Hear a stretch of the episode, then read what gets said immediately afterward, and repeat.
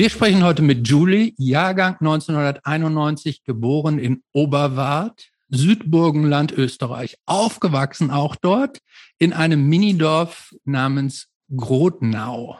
Julie ist Sängerin der Band Drex und Morbid und arbeitet gerade an einem Solo-Metal-Projekt namens Requiem. Sie lebt in Wien, arbeitet als Fachsozialbetreuerin und macht nebenbei auch viele Band-Live-Fotos. Ja, und äh, wir ähm, heute mit Julie zu sprechen, ist äh, natürlich erstens eine große Freude. Ähm, und zweitens aber so ein bisschen ungewöhnlich, zumindest für mich, weil ich bisher ähm, ja viele Leute, mit denen wir gesprochen haben, schon seit gefühlten Jahrtausenden kenne ähm, und sozusagen von deren Vita so ein bisschen weiß. Ähm, Julie aber nicht, weil äh, Julie erst, äh, glaube ich, relativ spät auch mit dieser ganzen Hardcore-Geschichte angefangen hat, aber ähm, äh, mit ihrer Band Drax, die ich sehr, sehr schätze und mit, mit, der, mit der ich auch sozusagen mehrfach äh, verschwägert bin durch Refuse Records, ähm, die, ich, die ich sie wieder sehr gut finde, äh, aber total wenig über äh, alle aus der Band weiß, inklusive Julie, und deswegen ganz gespannt bin, ähm, wer dahinter steckt. Und äh, ja, insbesondere von dem Hintergrund, dass ich tatsächlich glaube zu wissen, äh, Drax ist die erste wirkliche Band und das, äh, und die gibt's erst seit vier, drei, vier Jahren. Und das ist sehr, sehr spät. Und das finde ich ganz spannend. Also jetzt sozusagen, weil wir ja immer so ein bisschen ähm, biografisch vorgehen, ähm, zu gucken, hey, was, da muss ja eine ganze Menge vorher passiert sein. Und äh, das, äh, vielleicht ist Hardcore sogar erst ganz spät ins Leben gekommen, weil wir haben es bisher natürlich immer ganz früh, Punk Hardcore immer sozusagen schon in, in Teenager-Zeiten Vielleicht ist das. Das wissen wir. Vielleicht, wir, vielleicht, wir wissen es nicht genau. Ähm, Jetzt geht's los. Ne, Moment, nee, ich würde eine Sache würde ich noch ergänzen und zwar, ähm, was ich auch spannend finde. Äh, Julie hat die Ehre, der erste Gast von uns zu sein, der noch unter 30 ist. Erstens und zweitens auch der allererste Gast aus Österreich. Wollen wir auch nicht unerwähnt lassen. Wollen wir nicht unerwähnt lassen. So, Jetzt geht's los? Ja. Hallo, also vielen Dank, dass ich dabei sein darf. Und es ist mir eine ganz große Freude, dass ich die erste Österreicherin bin. Und ich werde im Dezember werde ich 30. Das ist so mein runder Geburtstag. Dann das dauert ja noch ein bisschen. ein unter bisschen, 30 ja. ist unter 30. Stimmt, ja. Julie, wann kam Punk in dein Leben? Ähm, tatsächlich relativ spät. Also Punk an sich war erst so ähm, um die 20. Hardcore dagegen früher. Ich glaube, mein erstes Hardcore-Konzert war Terror. Ich glaube, das war 2008, 2007. Bei uns eben im Burgenland, da war früher eine relativ ähm, gut organisierte Hardcore-Szene. Es gab immer wieder Shows, ganz große Bands wie Terror, Walls of Jericho, Madball, haben eben in so ganz kleinen Städten gespielt und da habe ich dann versucht, so ein bisschen ähm, das mitzubekommen. Und habe da daran teilgenommen. So bin ich dann so reingeschlittert. Und dann erst relativ spät, erst so mit 20 dann in Wien dann erst so diese DIY-Szene, Hardcore-Punk, verschiedene Punkformen, Genres dann kennengelernt. Ja. Okay, aber dann fangen wir doch mal, fangen wir doch mal beim Hardcore an. Wir, wir sehen Hardcore und Punk ja häufig fast als als Synonym hier. Ähm, du, ich habe es eben schon gesagt, du bist in so einem Mikrodorf ähm, ja. aufgewachsen. Erzähl uns mal so ein bisschen darüber, über, über deine Kindheit und wie das da war in, in Grotnau. Ähm, ich habe es mal nachgeguckt, laut Statistik, aktueller Statistik gibt es in Grotnau, ähm, rate mal, wie viele Einwohner?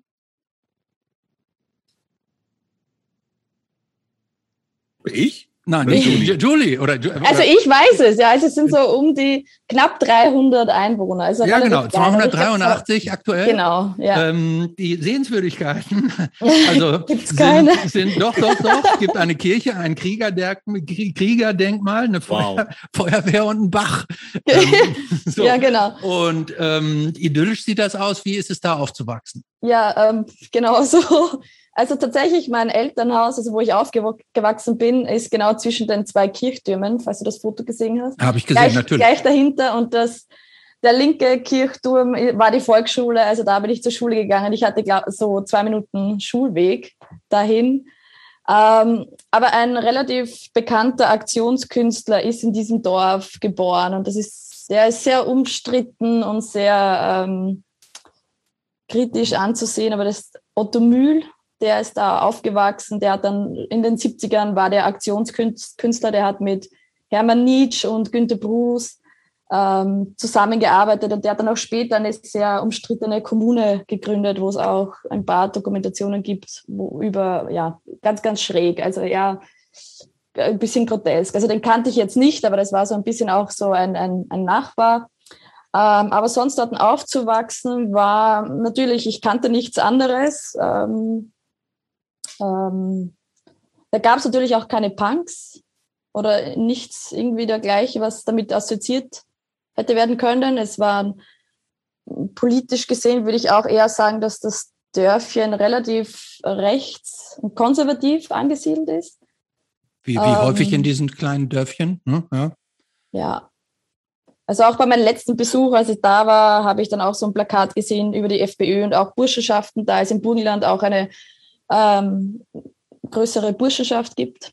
Und aber nichtsdestotrotz wurde ich relativ gut ähm, da geschichtlich sozialisiert, als ich in, eben in die Volksschule kam, relativ jung, eben ich glaube so mit sieben, acht Jahren, kann ich mich erinnern, ähm, hatten wir eben in dieser Schule ähm, eine Ausstellung über den Nationalsozialismus und da mussten wir kleine Kinder, was eigentlich ein bisschen absurd ist, aber mich hat das sehr geprägt, mussten wir im Dorf herumspazieren und da hatten wir unseren so ähm, Kinderrekorder mit Kassette und haben, haben einfach bei alten Leuten angeklopft und haben sie eben interviewt bezüglich dieser Zeit, wie sie diese Zeit überlebt haben, was ihre Erfahrungen war. Und da haben viele dann tatsächlich uns einige interessante Fragen beantwortet, die wir dann eben im Rahmen dieser Ausstellung mit Zeitzeuginnen, Vorträgen, Bildern dann ähm, vorgeführt haben. Manche haben dann das ist auch. Ein total, einfach, ist ja, ein total cooles Projekt eigentlich. Eigentlich schon. Für das, das, das ist mir dann erst viel später bewusst geworden, dass das eigentlich ziemlich cool war. Das, ich weiß auch nicht warum, das war eben irgendwie so 60 Jahre Feier, irgendwas, 60, irgendein Jubiläum und, und das wurde dann uns Kindern eben aufgetragen, dass wir das eben in diesem Rahmen ähm, machen sollen. Das war eigentlich sehr spannend und sehr prägend. Also da haben eben so alte Umis sehr, sehr heftige Sachen dann auch erzählt, ja. Oder auch eine wollte dann sich gar nicht dazu äußern, weil es sehr, natürlich sehr belastend für sie war. Die hat dann einen Brief geschrieben. Aber das war für mich so das erste, wo ich eben auch mit so Politik in Berührung kam. Und das hat mich dann eben sehr geprägt. Und ich habe auch als Kind schon relativ früh einen sehr ausgeprägten Sinn für Recht und Unrecht dann eben entwickelt.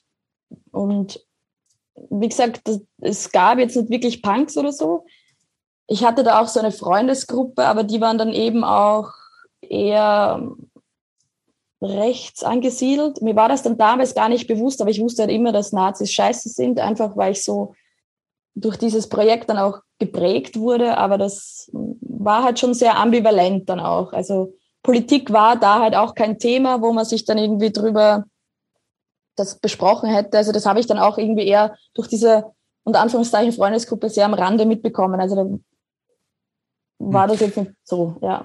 Und bist du, also gibt es, gab es das, also soweit ging meine Recherche jetzt nicht, gibt es in diesem Dorf, Dorf dann auch eine, eine weiterführende Schule, also über die Volksschule hinaus oder musstest du dafür dann irgendwie ins Nachbar, Nachbardorf? Genau, da musste ich dann ins Nachbardorf. Ich war dann auch an, eben an einer Hauptschule, das war auch in der nächsten Ortschaft die war so zehn Minuten entfernt, die hieß Bernstein.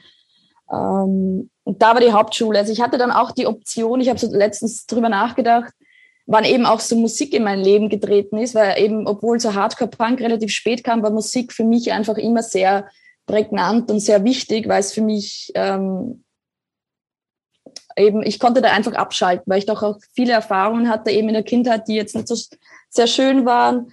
Ähm, auch relativ sozial. Wir waren jetzt nicht die Ärmsten, aber ich war jetzt auch immer so, ich habe hab auch noch einen Bruder, der ist 98 geboren. Ich habe mir natürlich immer einen großen Bruder gewünscht, ja. Ich hatte jetzt nie irgendwie so eine Figur, die mir auch vielleicht irgendwie Bands gezeigt hätte oder irgendwie mich da ein bisschen geführt hätte. Also ich war da sehr auf mich alleine gestellt. Ähm, war aber auch immer zugleich so ein bisschen der Außenseiter, unsere Familie eigentlich auch. Also wir waren jetzt nicht sehr arm, aber doch auch mit wenig Geld und das war dann auch mit connected mit wenig Förderung im kreativen Bereich, im musikalischen Bereich, weil halt einfach kein Geld da war. Was mich halt natürlich damals als Kind sehr verletzt hat, weil ich einfach sehr interessiert war und ich wollte überall, ich wollte Schlagzeug lernen und Klavier und das und das und Judo machen, aber dafür war halt einfach kein Geld da oder auch, auch kein Interesse, weil eben auch für meine Eltern nach wie vor einfach dieses Thema Arbeit sehr wichtig ist und man definiert sich durch die Arbeit. Und das ist das Wichtigste. Arbeiten, arbeiten und so. Ähm, tatsächlich Hobbys haben ist halt sehr, ist, war für sie kein Thema und somit habe ich das ja dann auch nicht wirklich mitbekommen, ja. Aber das ist relativ häufig so, dass gerade ähm, in Familien oder bei Menschen, die ähm, finanziell nicht so gut gestellt sind, dass für die Hobbys auch eher ein Luxus ist, ne? weil man erstens dafür Zeit und auch häufig dann ja Geld braucht. Ähm, was haben deine genau. Eltern denn gearbeitet in diesem kleinen Dorf, wenn ich fragen darf? Ja, mein Vater ist ähm, oder war gelernter Maler und Anstreicher. Der hat 40 Stunden gearbeitet, den habe ich, muss ich ehrlich sagen, kaum gesehen. Der war halt immer den ganzen Tag arbeiten. Meine Mutter Hausfrau, die hat auch nicht die Möglichkeit gehabt, dass sie einen Beruf erlernt. Sie ist ähm, 69 geboren, damals, sie, genau, also sie hat mir auch immer wieder erzählt, sie hatte Interesse, einen Beruf zu erlernen, Küchengehilfin, aber dafür war halt eben auch nicht das Geld da und daher hat sie auch keinen Beruf erlernt und sie war halt dann eben Mutter, Hausfrau und hat dann erst später irgendwie diverse Minijobs Reinigungskraft angenommen und so. Deswegen es war halt eben nur ein, ein Verdiensthaushalt und das war halt dann eben sehr schwierig. Also ich bin auch eben in einem Haus aufgewachsen, das ist vererbt worden von, ähm, von meinen Urgroßeltern. Also das Haus ist 100 Jahre alt, das ist so ein alter Bauernhof, Vierkanthof. Ähm, und das war auch dann sehr renovierungsbedürftig, ja. Und da ist halt auch das ganze Geld reingeflossen und deswegen da war kein nichts dafür, dass die Kinder irgendwie gefördert hätten werden können, ja. Klassischerweise ist ja auch für viele Kinder, Jugendliche Musik ja auch so ein, so ein Zufluchtsding immer, ne? Absolut, also, ja. Das klingt jetzt für dich auch, dass bei dir auch so ein bisschen war, ne? Also auch ja. so ähm, auch ein, immer ein Weg, zumindest ein äh, emotionaler äh, Weg nach draußen sozusagen. Ich glaube, ja. gerade für so Dorfgeschädigte, äh, wie wir, wie viele von uns ja sind. Ähm, ähm, aber wie gesagt, ich, du, du bist ja deutlich jünger jetzt als, als ich ähm, und als Christopher und auch viele Leute, die diesen Podcast hier hören. Das heißt, der Zugang zu Musik ist ja wahrscheinlich deutlich einfacher gewesen, einfach weil vieles über Internet und Co.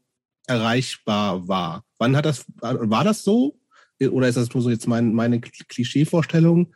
Ähm, und was waren da so die Sachen, die dich so angesprochen hatten? Ähm, ja, also Internet habe ich tatsächlich auch relativ spät bekommen, weil eben auch ähm, kein Geld da war. Ich glaube, ich war. Auch, ja. Ja. genau. Also ich war da auch, ich hatte auch lang keinen Computer. Eben alle anderen hatten, alle meine Mitschülerinnen hatten Computer. Ich war immer noch mit der Schreibmaschine. Also ich kann mich auch noch erinnern, dass ich mit Schreibmaschine in die Schule gefahren bin. Ähm, um eben das.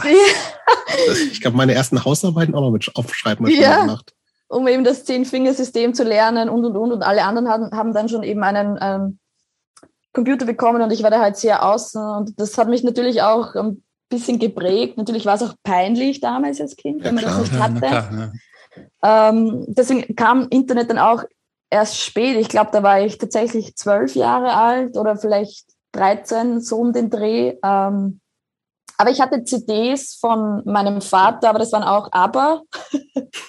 Deswegen gute Band, finde ich. Ja, absolut. Ich finde auch eine sehr gute Band. Also die liebe ich nach wie vor. Aber und halt so 80er Jahre CDs ähm, waren da halt so äh, Compilations, zwar auch nicht viel, aber die CDs, die habe ich dann einfach immer auf und ab gehört in meiner Serienanlage und ich glaube 98 oder so habe ich mir auch eine CD gekauft, wo dann eben Rammstein, ein Song Model, glaube ich, drauf war. Und den fand das ich halt mega geil. so, also Model, ist das dieser, ist es ein ja. Kraftwerk-Cover? Ja, ja. Ich glaube, ja. ja. Und den fand ich super. Also den habe ich dann quasi auf Repeat im Zimmer gehört, bis ich meine Eltern halt genervt habe. Und das fand ich schon ganz geil. Also das war so mein erster, glaube ich, Kontakt mit so unter Anführungszeichen härteren Musik, ja.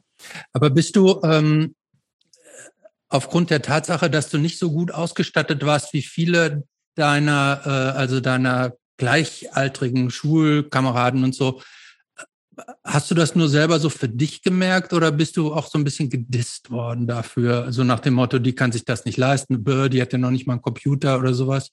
Oder ist das bei den, bei den anderen Gleichaltrigen nicht so negativ aufgestoßen, wie du es subjektiv für dich empfunden hast?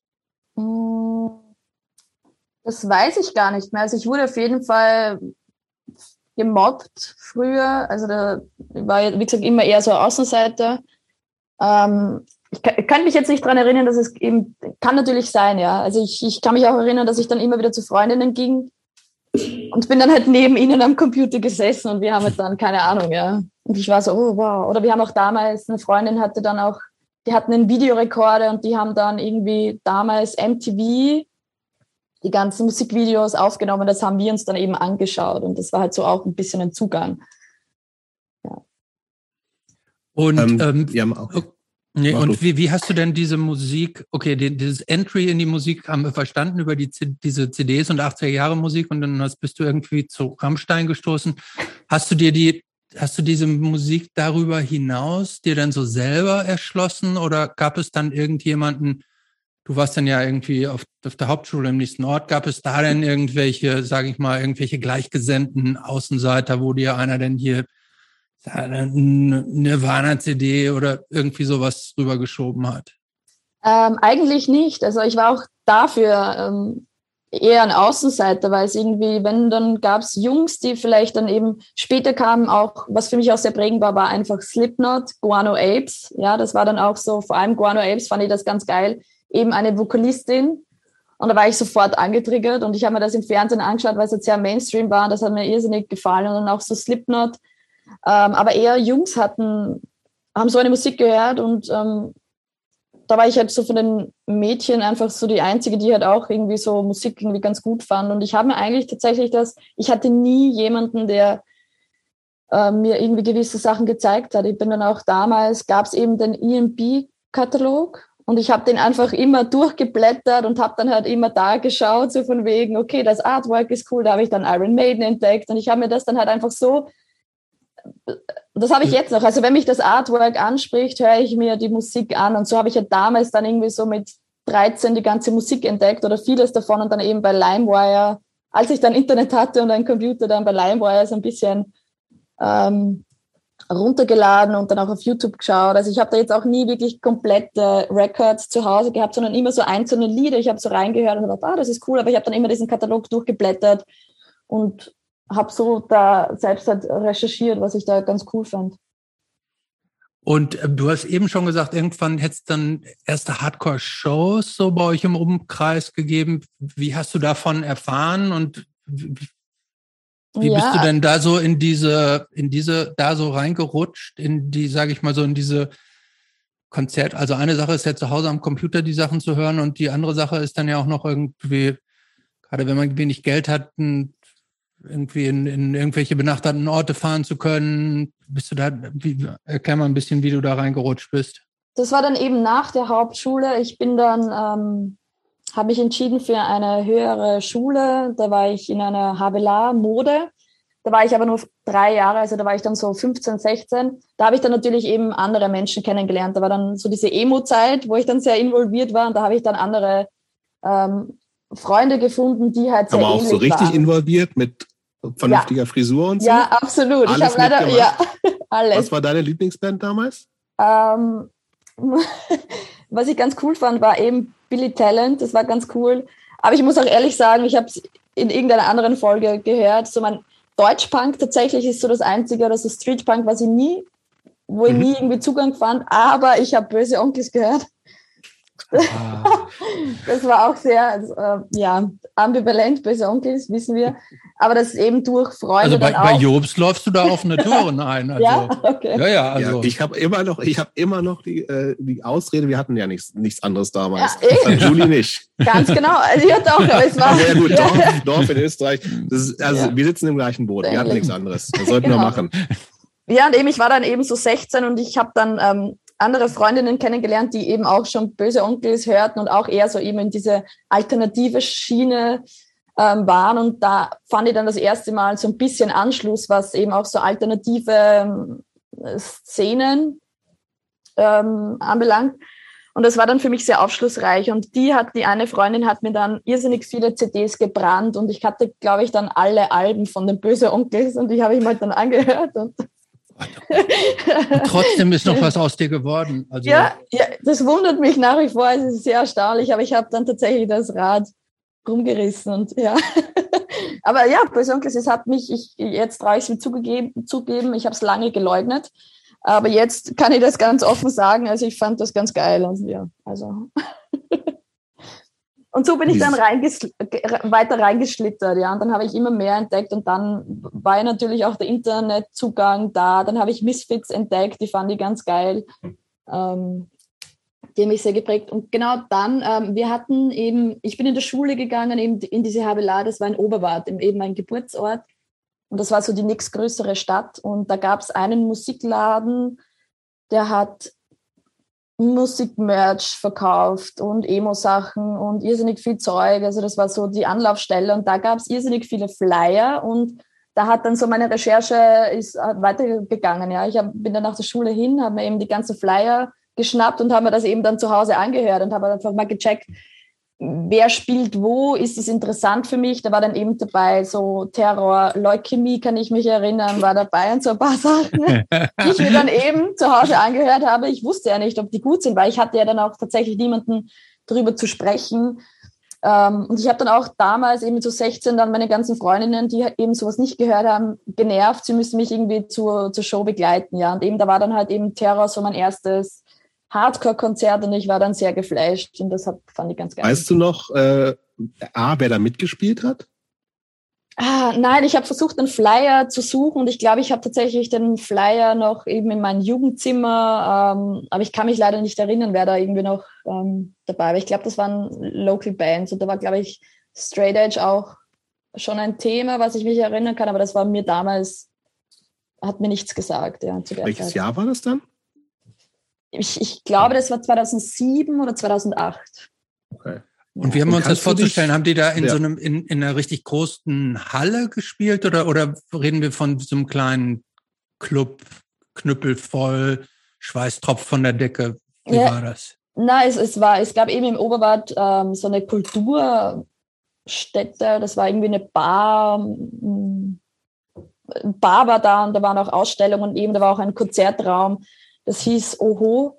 Und da waren relativ viele Konzerte. Und da war auch relativ viel äh, in den 90er Jahren. Da haben auch große Bands gespielt wie AFI und Rammstein. Also tatsächlich für diesen kleinen Vorstadtort war da tatsächlich diese musikalische Szene sehr ausgeprägt. Ähm, und da wurden relativ oft Shows gebucht. Und es, was ich mich so erinnern kann, wie gesagt, es war, es gab dann auch andere Lokale, auch in vielen so Gaststätten, in so kleinen Räumen wurden ähm, Konzerte organisiert. Und da war tatsächlich die Szene sehr ausgeprägt, was jetzt eben, das hat dann nachgelassen. Also das ist, jetzt mittlerweile ist da wirklich gar nichts mehr. Also viele Leute haben dann auch das Interesse verloren und ich muss auch sagen, es haben auch dort in diesen kleinen Ortschaften oder eben dort, wo ich aufgewachsen bin, ist auch gleich die Grenze zu, zu der Steiermark in Fürstenfeld und in Feldbach.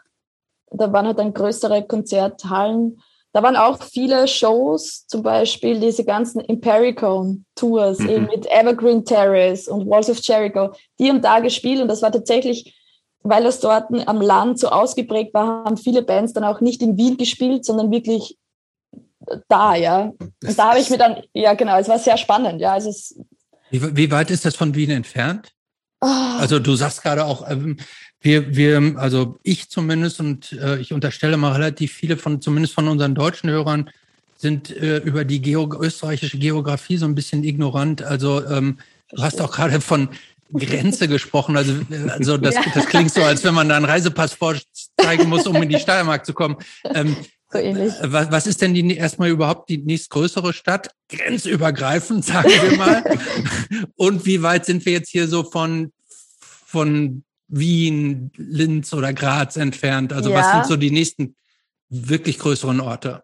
Mm, naja, eben Oberwart ist so von Wien circa zwei Stunden entfernt. Und von Oberwart war halt dann Fürstenfeld, ich glaube, auch eine Stunde Fahrt entfernt und äh, Graz ist dann, ich glaube, zweieinhalb Stunden oder so entfernt, knapp mhm. drei Stunden, also so um den Dreh. Aber das kam dann auch relativ spät eben auch dadurch, dass ich dann in dieser Schule, ich war dort nur für drei Jahre, ähm, mit 17, 2009 habe ich das dann dort beendet, die Schule. Das war eben eine Matura-Schule, da ich habe auch keine Matura, ich habe auch nicht studiert.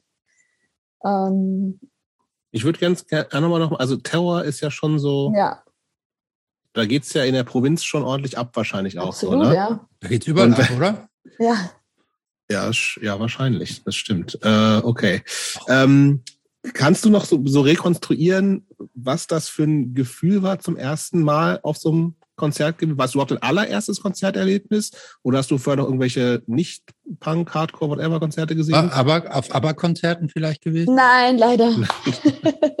ähm, aber ja, was, was, wie, kannst du irgendwie noch rauskitzeln? Also, was du da gedacht hast, als du äh, zum ersten Mal auf so einer Show warst. Ist ja, das gleich so ein Zuhause? Hier fühle ich mich zu Hause, das ist genau absolut. mein Ding. Ja, ja, absolut. Ja, also da, da, da fühlte ich mich tatsächlich angekommen und so richtig verstanden auch.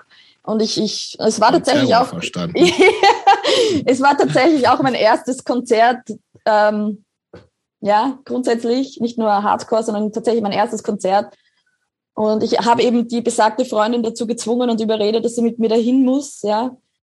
Ihr hat es jetzt nicht so gefallen, aber ich war da total, ich fand's geil. Also ich war dann total, totaler Eye-Opener. Ja, genau, ja.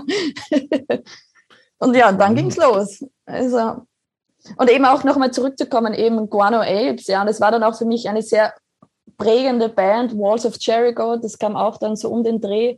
Und was ich halt immer sehr faszinierend fand, auch damals schon mit 13, ich war dann auch ähm, eben sehr angetan von Vocals grundsätzlich. Also ich habe ja auch nie ein Musikinstrument gelernt. Ich hatte zwar immer Interesse, ähm, was zu lernen, aber es war halt eben, die finanziellen Möglichkeiten waren halt leider nicht gegeben. Aber ich war dann eben damals auch Linkin Park, ich war dann immer sehr angetan von diesen Vocal Skills. Ja, also da war ich sehr fasziniert und für mich war das so, okay, das will ich auch.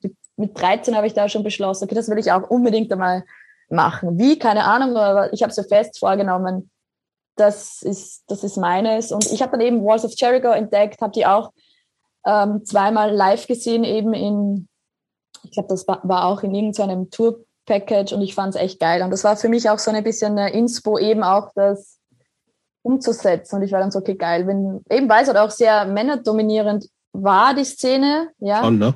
Ja, und ich fand das, und ich hatte keine Ahnung von Feminismus. Also Feminismus mhm. kam für mich ja auch erst relativ spät. Also ich hatte ja keine Ahnung, Politik war bis dato tatsächlich kein Thema. Natürlich, wie gesagt, Nazis scheiße, aber was ist da irgendwie weitere ähm, Gruppen, Gruppierungen, wie das jetzt dann ja Rechtsextremismus, das kam für mich, dieses Interesse daran kam erst relativ spät, so um die 20 dann, wenn, wie ich in Wien war. Aber eben, das fand ich geil, dass da eine Frau war, die ähm, auf der Bühne stand, die mega geile Vocals macht und ich war so, fuck, geil. Ja, das war für mich totales Highlight.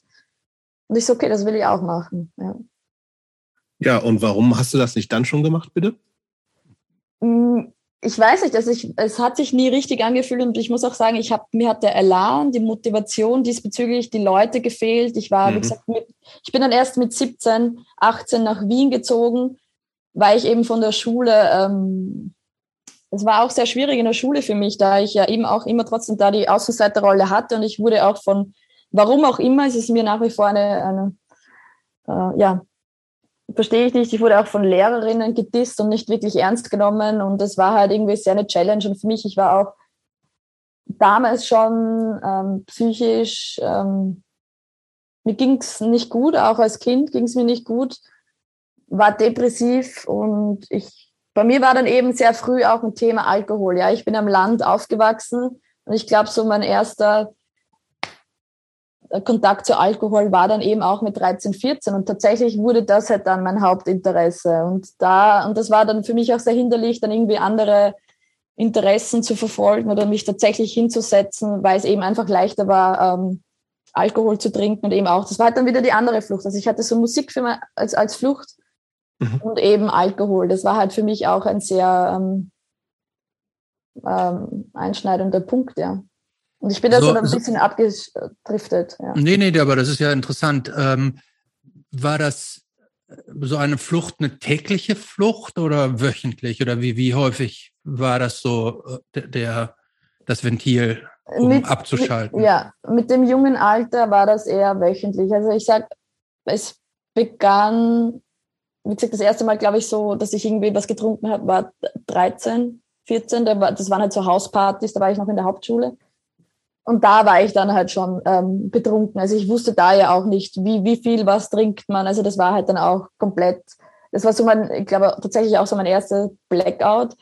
Und nach Ende der Hauptschule, ähm, da gibt's bei uns auch so eine Abschlussparty, wo du dann quasi offiziell mit 14, 15 hin darfst, was ja eigentlich auch zu im Nachhinein gesehen schwachsinnig ist. Was sind, und die Erfahrung habe ich auch gemacht. Es hat sehr viele ähm, Minderjährige im Burgenland, das wurde halt sehr toleriert in, in Bars, in Gaststätten. Es war okay, dass die Alkohol bekommen, trinken. Die hatten natürlich auch ältere Geschwister, die halt dann Alkohol ihnen in den Bars gekauft hat.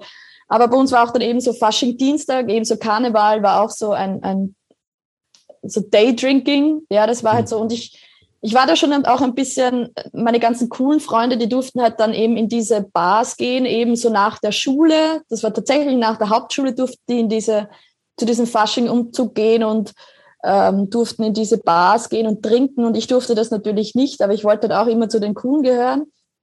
Ähm, wollte da auch immer mitmachen und die haben dann auch immer erzählt, ja, sie haben Tequila getrunken, bla bla bla. Und das war tatsächlich sehr das war egal. Also es war, da waren Minderjährige betrunken und es war eben e-, egal. Und ich war durch Peer Pressure sehr angetan und ich durfte zwar nie, aber ich habe dann auch zumindest dann vielleicht eine Stunde am Nachmittag hingehen dürfen. So, das war halt dann, musste dann eben um sechs am Abend zwar nach Hause, aber da, das war so eben mein Kontakt eben zu so zu der Partyszene, würde ich jetzt du, sagen. Wenn ich dich richtig verstanden habe, hast du gerade gesagt, zu Fasching. Ne? Fasching ist ja wie, also bei uns nur einmal im Jahr. Ne?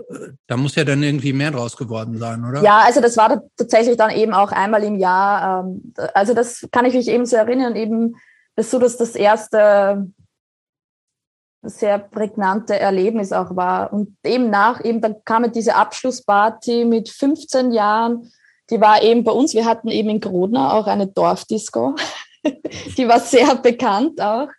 Und da war eben diese Abschlussparty und da ging es dann halt auch, das war so dieses offizielle, okay, jetzt, jetzt darfst du quasi ähm, weggehen. Und das war auch sehr anerkannt und das, und da ging es dann auch sehr rund. Also das, da hatte ich auch zu Fuß nicht weit, das waren vielleicht so zehn Minuten Fußweg nach Hause. Und dann, ab dann tatsächlich auch, wie ich eben in diese höhere Schule gewechselt habe mit 16 und da ging es halt dann eher los. Also da ging ich dann auch in Clubs und das war dann tatsächlich auch wöchentlich. Also das waren halt tatsächlich nicht irgendwie so ab und zu mal trinken, sondern halt immer kom komplett, ja. Ähm, ausschließlich Alkohol? Oder waren auch andere Sachen dann irgendwie? Damals nur Alkohol. Also okay. da hielt ich von Drogen noch nicht viel. Ich habe auch nie, nie geraucht. Das ist das einzige Laster, das mich nicht verfolgt hat. Ich habe nie geraucht. Ich habe zwar probiert, aber das hat mir tatsächlich nie geschmeckt. Das fand ich jetzt irgendwie unsinnig. Aber Alkohol tatsächlich immer und auch in Clubs. Und eben mit 16 ist man ja auch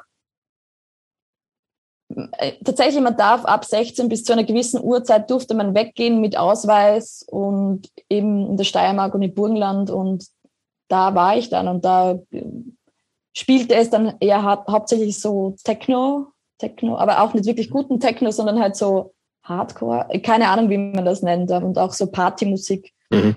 Und da habe ich dann eben versucht, so oft wie möglich hinzugehen. Und da habe ich dann aber auch, eben in der Steiermark gab es auch dann so alternative Bars, wo es dann auch Hardcore, Punk, Metal gespielt hat. Und da habe ich dann auch so wieder weitere Menschen kennengelernt. Ja, aber da war es dann wirklich tatsächlich auch wöchentlich. Oder es gab dann auch so größere Feste, wo dann zwar auch Bands gespielt haben, aber das waren halt dann eher so Coverbands. Und das war halt tatsächlich dann, habe ich immer versucht, es gab auch so Disco-Shuttles. Entweder haben mich halt meine Eltern hingefahren oder von Freundinnen, da sind halt immer die Eltern gefahren und haben uns abgeholt und hingebracht, aber das war ja mein, mein Und hat sich über diese, diese ganzen Jahre, also von der Kindheit bis in deine Jugend, hat sich da eure finanzielle, deine oder eure finanzielle Situation jemals so ein bisschen verbessert oder wart ihr im Grunde immer so an der Kante von dem, was möglich war? Jetzt im Nachhinein betrachtet, ich glaube, das war immer an der Kante. Also natürlich haben meine Eltern was gespart, aber das ging halt tatsächlich immer eher auf, das wurde investiert um das Haus, um neues Dach. Ja, also wir hatten zum Beispiel auch, muss ich jetzt auch sagen, ähm, bis 1998 keine Heizung. Ja, also das wir, Holz wir haben, dann einfach noch. Ja, genau. Also in jedem mhm. Raum war quasi ein Holzofen und mhm. dafür wurde halt dann einfach gespart. Ja, dass wir uns dann eben 1998 eine Heizung mit Heizkörpern bauen konnten. Und eben mhm. deswegen, es war halt einfach. Heizungen kein, sind teuer. Ja, ey. ganz genau, ja. Und dafür wurde halt immer wieder gespart, dafür wurde auch gearbeitet. Und es war halt immer sehr knapp. Also es, ich habe halt immer Secondhand-Klamotten, Secondhand-Fahrräder bekommen und da, wie gesagt, da war halt tatsächlich kein, kein Platz für irgendwie eine, eine Förderung und das war halt damals irgendwie meinen Eltern nicht so wichtig oder es ist, sie hatten halt einfach andere. Andere Prioritäten. Genau. Ähm, das heißt, es gab auch keine großen Urlaube oder? Nein, nein, nein, nein, gar nicht. Also eben, das kannte ich auch nicht. Also ich bin mit meinen Großeltern, die haben mich, ich war auch relativ oft bei meiner Oma mit der habe ich mich relativ gut verstanden. Mit, zu der habe ich leider mehr keinen Kontakt, so wie zum Rest meiner Familie irgendwie. Aber mit der habe ich mich als Kind tatsächlich gut verstanden und die haben mich dann irgendwie nach Kärnten an den See mitgenommen für ein paar Tage oder das auch. Es war für mich. Über wie viele Grenzen musste man da? Um ja, ein bisschen weiter. Kärnten war dann tatsächlich, ich glaube, so vier Stunden Autofahrt. Das ist, glaube ich, so neben der Steiermark. Also zwei Grenzen. Ja, das, das, klingt jetzt also bis zu alles prä-Wien fühltest ja. du jetzt aber nicht auch nicht Teil irgendwie einer Szene oder sowas so. Das war irgendwie so ein bisschen partymäßig unterwegs sein. Genau. Hast irgendwie nach diese, diese äh, Modeschule noch danach gemacht. Ähm, was war die Intention, nach Wien zu gehen? Darf ich noch eine Frage vorher stellen, bevor, bevor wir dahin kommen? Nämlich, äh, mich würde interessieren, ähm, du hast äh, in deinen 20er Jahren, sage ich jetzt mal später, äh, finde ich, hast du einen relativ äh, schillernden Look so für dich optisch entwickelt. Ähm, wie sahst du äh, da damals aus, in, als 16, 17, 15, 16, 17 Jahre? Emo-Look haben wir doch schon ja, gehört, oder? Sehr, sehr, sehr schillernd. Auch schon schillernd. Ja, aber erklär ja. mal, wie, also wie haben wir uns dich genau vorzustellen? Ah, äh, also ich, damals war ja MySpace sehr, ähm, sehr hype ich war da angemeldet und ich habe halt die ganzen amerikanischen Scene-Kids da gesehen und ich fand das halt ganz cool. Also ich fand halt immer dann eben, das war auch so mein Ausbruch aus dieses, aus diesem Außenseiterleben, aus diesen von Secondhand, uncoolen Klamotten. Also ich war halt nie, ich war auch immer sehr schüchtern als Kind. Also ich war halt sehr introvertiert, sehr schüchtern. Mich hat man kaum wahrgenommen. Ich wurde auch oft übergangen und das war halt für mich so dann der Ausbruch. Und dann habe ich halt irgendwann beschlossen, okay, das finde ich geil, das setze ich jetzt um. Und eben in einem 300 Einwohner Dorf ist dann so ein Vogel, war halt dann ein bisschen schräg, aber ich fand es damals cool und irgendwie gab mir das auch wir schon auch von gefärbten Haaren und so? Ja, ja, ja, ich hatte so blond. Ja, jetzt, be okay, ich muss doch mal genau. scheinbar erklären. Also ich hatte dann so, so blonde Haare, unten drunter schwarz gefärbt, auch diese Raccoon Stripes habe ich mir selbst, und das haben wir natürlich alles selbst gemacht, eingefärbt beziehungsweise eine Freundin damals hat mir geholfen. Ich habe auch meine Haare irrsinnig auftubiert, also tatsächlich so zu einem Helm. und ich habe halt auch immer damals schon, eben mit 16 Beginn hat das immer angefangen und da auch schon immer Haarfarben gewechselt. Einmal blond, schwarz, dann blau reingefärbt, dann bunte Strähnen, dann irgendwie pink und immer, das hat immer variiert, ja. Also, aber das ging tatsächlich nur so, glaube ich, knapp ein Jahr, wenn überhaupt. Damals hat sich länger angefühlt, es wäre das eine Ewigkeit, aber das ging dann ein Jahr, bis ich dann irgendwie draufgekommen bin, dass das dann doch nicht so cool ist. Gab es da schon, gab's da schon ein erstes Tattoo bei dir oder noch nicht? Nein, wobei doch mit 18 war mein erstes. Ja, das, 18, da kommen wir jetzt, da kommen wir doch jetzt erst so hin, ne? Das ist nach, noch so vor Wien. Ähm, mit 17 habe ich dann eben entschlossen, dass ich unbedingt mein, mein Chestpiece tätowieren ah. möchte. Ja dass ich jetzt auch mittlerweile covern habe lassen. Und das war tatsächlich meine erste Tätowierung mit eben, ich bin frisch 18 worden und habe mich eben in der Steiermark, das war eben so ein Tattoo-Studio, da waren damals auch ähm, so Tattoo-Festivals. Und das war auch tatsächlich so dieser einzige Tattoo-Stil, den ich kannte. Und deswegen, das war auch für mich so die Motivation, dahin zu gehen. Also da hatte ich auch kein Gespür, was ich jetzt gut Aber was, was war das denn dann? Ganz klassisch. Also diese zwei Schwalben mit einem okay. Herz. Ja, also ganz das Typische, was man sich halt eben so in dieser Zeit machen hat lassen. Und das war aber dann auch, ich bin dann zu einem Tätowierer gekommen, der irgendwie nicht das so umgesetzt hat, wie ich das wollte. Also der hat das halt sofort aufgezeichnet und ich war, habe mir natürlich nichts sagen drauf und habe gesagt, okay, gut, ja, das, das ist, das machen wir. Und das war halt dann aber nicht so eine gute. Also mir hat es kurzzeitig gefallen, aber wie gesagt, jetzt mittlerweile ist es gecovert und okay. fühle ich mich wieder wohler, ja. Ja, aber das war nach, trotzdem noch vor Wien und tatsächlich habe ich war das auch dann wieder so ein, ein Fluchtversuch aus diesem Ort, aus diesem konservativen, langweiligen, deprimierenden, einschränkenden Leben. Die Anziehungskraft der wilden Großstadt. Genau. Naja, macht ja auch total Sinn, ne? Und als Was haben denn deine Eltern ja. eigentlich zu, die, zu diesen ganzen deinen wilden Bestrebungen ja. so gesagt? Die waren natürlich jetzt nicht so sonderlich begeistert, weil halt der Ruf oder was andere Leute von einem denken sehr wichtig ist, vor allem in einem Dorf, ja. Klar. Ähm, ich habe auch damals tatsächlich mit 15, 16 hatte ich auch Probleme. Ähm, ich war sehr untergewichtig dann, weil ich mir eben auch mit 13, 12 eingebildet habe, ich bin zu dick, beziehungsweise dass ich das halt auch immer als Rückmeldung bekam, dass ich ähm, Außenseiter, schüchtern, graue Maus, bisschen dick, ja. Was ich im Endeffekt nicht war. Aber dann bin ich halt auch ein bisschen reingeschlittert und habe dann, war relativ untergewichtig, habe damit auch Probleme gehabt. Davon habe ich mir dann tatsächlich schnell, verhältnismäßig schnell gefangen. Meine Tante. Reden wir jetzt nur von ja. untergewichtig oder richtig von magersüchtig oder Bulimie oder welche Ausprägungen es dazu immer äh, alles gibt?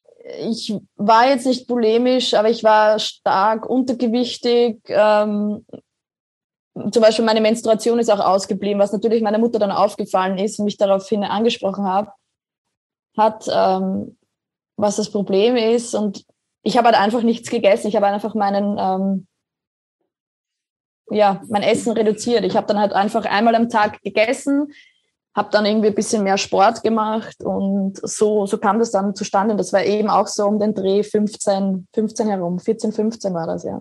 Mhm. Genau.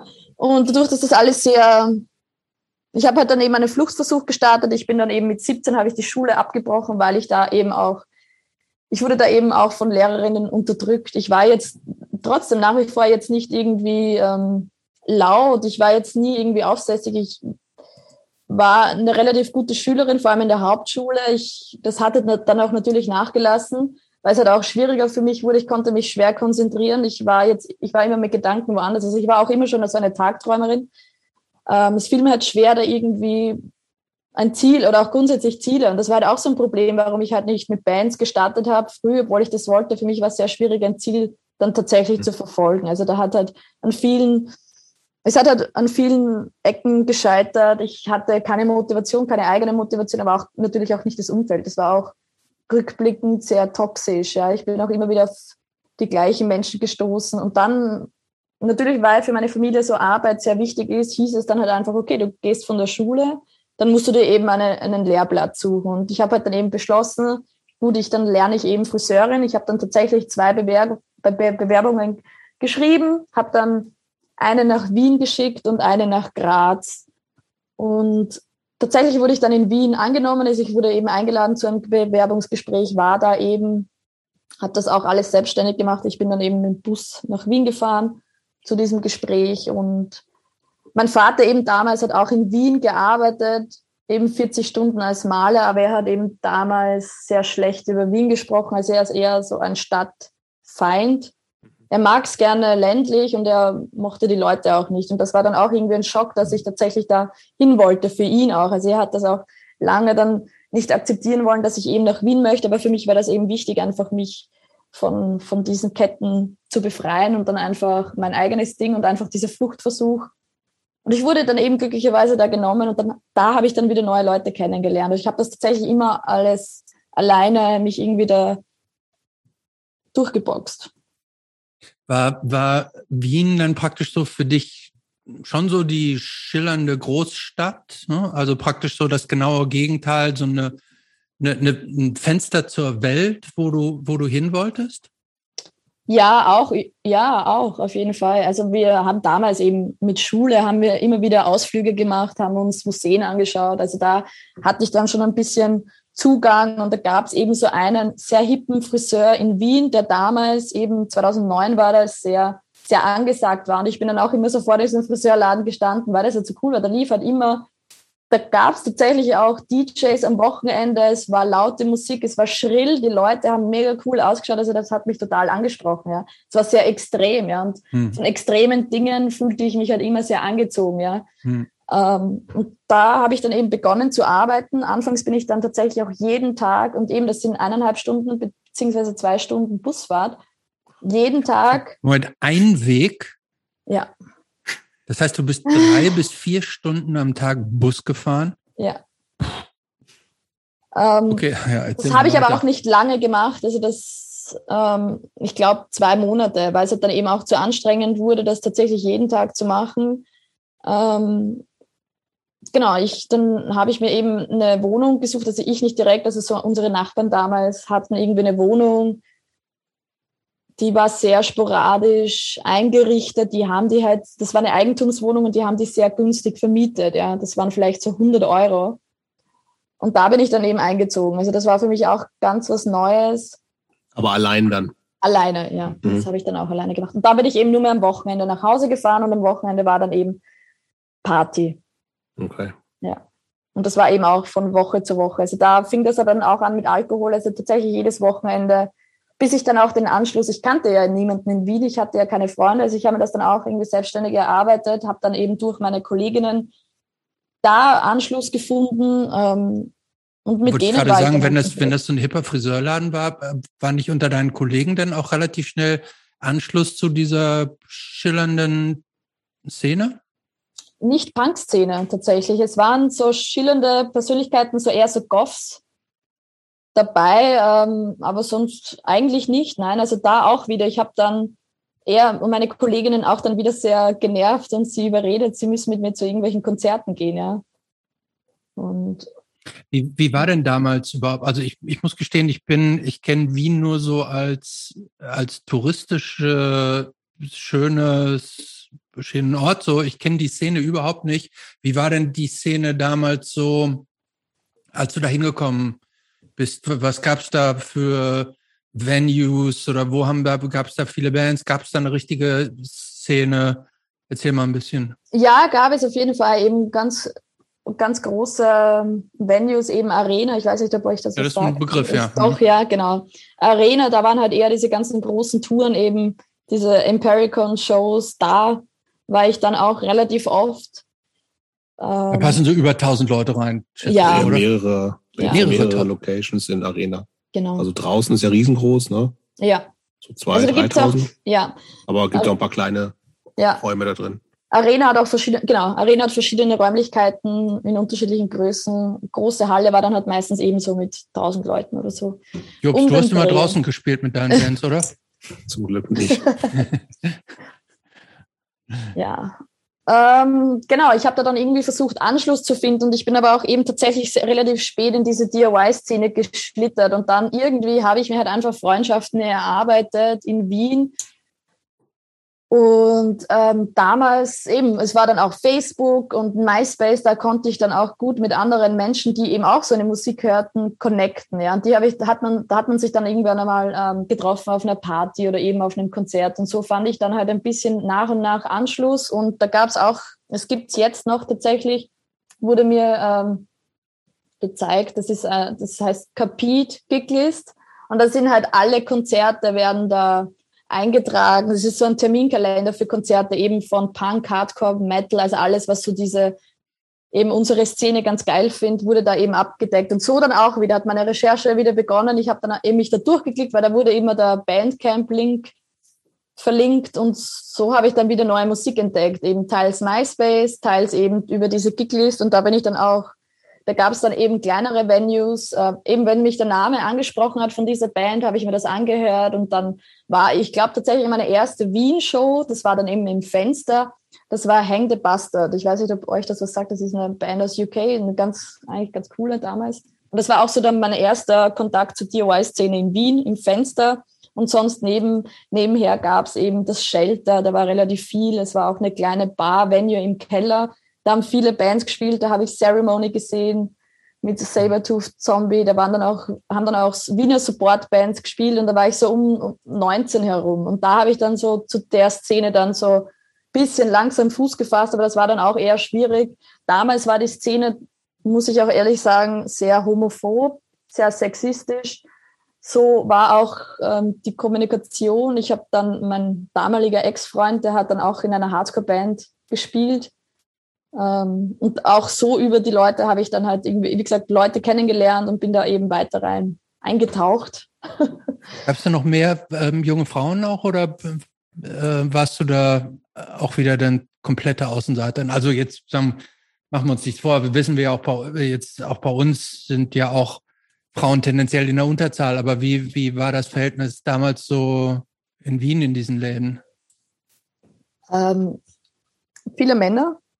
Da war es, da kann ich mich noch genau erinnern, da war ähm, so das Standard, dass halt die Frauen die Jacke von den Typen gehalten haben, während die beim Moschen waren. Also das war Nein, tatsächlich ja, das, ja. ja. Tatsächlich, ja. So und da war vielleicht Freundinnen ja, quasi. Genau, und ich habe mich das natürlich damals nicht getraut. Also ich war trotzdem noch schüchtern, ich war jetzt auch mehr kein Emo, aber ich bin da auch dann so vom Style her habe ich mich da auch hm, ja, habe dann auch angefangen Patches zu tragen, hatte Gorilla Biscuits am Rücken, ähm, und eben Plugs und gepierst und tätowiert, das fing da dann an und ja, da, da ging es dann los. Aber eben, da waren dann auch, es waren Frauen da, aber jetzt, dass jetzt irgendwie Frauen gemoscht oder irgendwie getanzt hätten, war, es war vielleicht eine dabei. Das war sehr rar. Ähm, ich kannte die auch zum Beispiel nicht, aber ich habe die zum Beispiel auch gesehen und fand das instant cool. Also das war für mich, wie gesagt, nach wie vor keine Ahnung für den Feminismus, aber ich habe die Person eben gesehen und fand mir gedacht, geil. Die nimmt sich einfach den Platz, die zieht das durch und ich war einfach viel zu schüchtern dafür. Ich hätte mich das nicht getraut. Vor allem, ich wusste ja auch nicht, wie man das macht, ja.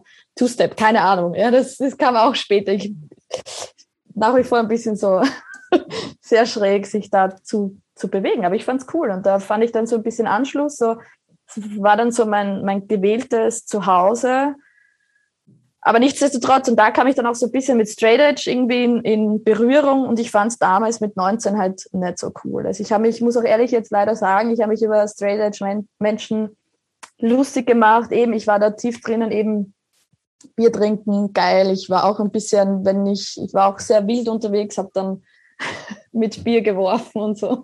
Also ich habe jetzt niemanden, ja, also beworfen, aber ich war halt in dem Moshpit und habe da ein bisschen so auch mich ähm, ja, ja, ja. Aber ich, wie gesagt, also ich kam da so mit 19 damit Straight Edge in, in Berührung, da, das haben Leute halt davon gesprochen und eben auch durch die Xe.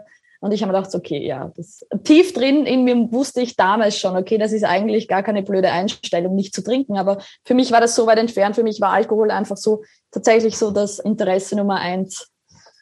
Und habe mich da auch sehr gehen lassen. Und dann war halt auch so der Alkoholkonsum, dann eben, ich habe dann eben als Friseurin gearbeitet, es war sehr, sehr anstrengend. Ich habe so 40 Stunden, ich weiß nach wie vor nicht, wie ich das geschafft habe, ich habe eben dann 40 Stunden gearbeitet mit Überstunden, es gab keine Pausen, die Arbeitsbedingungen waren eben in diesem Hippenladen absoluter Müll. Ist auch scheiße bezahlt, oder? Es ist auch scheiße bezahlt. Ähm, es war halt tatsächlich unter aller Sau. Ich muss auch eher äh, gestehen, es war irgendwie dann doch auch irgendwie eine sehr prägende und eigentlich dann doch irgendwie eine gute Zeit, weil einfach die Freunde, die ich da gefunden habe oder diese, wir haben halt, es war halt so solidarisch, wir haben mhm. zusammengehalten, also das war so, wir wussten alle, was da hier in diesem Friseurladen los ist, das ist nicht okay, aber ich war da zum Beispiel auch nur zwei Jahre lang, ja. Und für mich war eben auch, ich habe 40, ja. ja, ja, ich habe 40 Stunden gearbeitet, ähm, auch samstags und hatte eine Woche, äh, also einen Tag die Woche frei, das war meistens dienstags und da war dann auch so, okay, Montag Arbeit aus, dann bin ich zu meiner damaligen besten Freundin und wir haben getrunken, ja, entweder sind wir weggegangen, aber das war halt immer Alkohol, ja, wir haben immer getrunken und dann natürlich auch freitags weggegangen, samstags weggegangen. In Wien gab es dann auch ähm, eine sehr coole Bar, wo ich dann auch eher mit so anderen, hm, weiß nicht, so so Genre-Klicken mit Skins oder mit Metalheads dann in Berührung kam, weil das war eben ein, ein Pub, das hieß Paddy's und da spielte es eben tatsächlich nur Metal-Musik oder irgendwie so Trash. Und das fand ich auch ganz geil. Also da war dann irgendwie so, ähm, so eine Sammelstelle, ja. Und da auch sehr viel getrunken und war sehr ausgelassen, ja. Hm, ich nehme dich jetzt total wahr als jemand, der irre viel macht, eigentlich auch so musikalisch ja. und total kreativ ist das ist, hat bisher noch kein, gar nicht stattgefunden. Ne? Also das heißt, ah, du bist nicht. wirklich, äh, hast schon erzählt, dass es ähm, auch psychisch nicht so alles so rosig war. Alkohol wahrscheinlich viel so als, als Fluchtgeschichte, aber viel auch einfach so um was haben. Ja, einfach genau abzuschalten wahrscheinlich von, von, dem, genau. von dem ganzen Scheiß oder irgendwie seinen Umgang damit zu finden.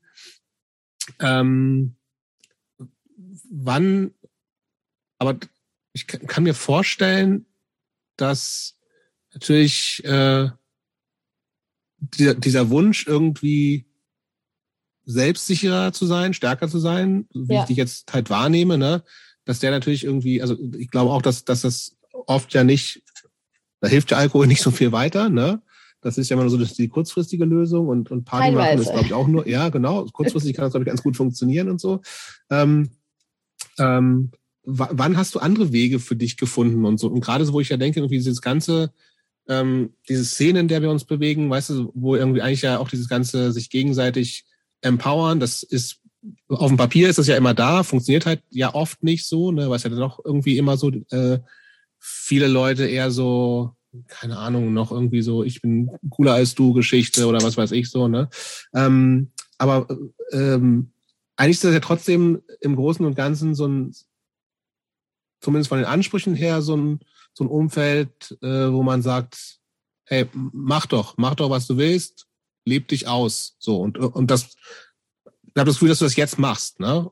Ja. Und wie, wie bist du da mehr reingekommen? Also das ist, ähm, gab's gab's dann irgendwie auch äh, irgendwelche mehr Erlebnisse, weil so ein bisschen die so kleinere Role Models gab es ja schon, ne? Also schon auch so, es gab Sängerinnen, ich meine, du hast Guano Apes genannt, du hast Walls of Jericho genannt, es gab diese, diese moschende Frau, das heißt irgendwie, es, es, äh, es gab Leute, wo du gesagt hast, äh, äh, die sind cool, da habe ich eigentlich Bock drauf.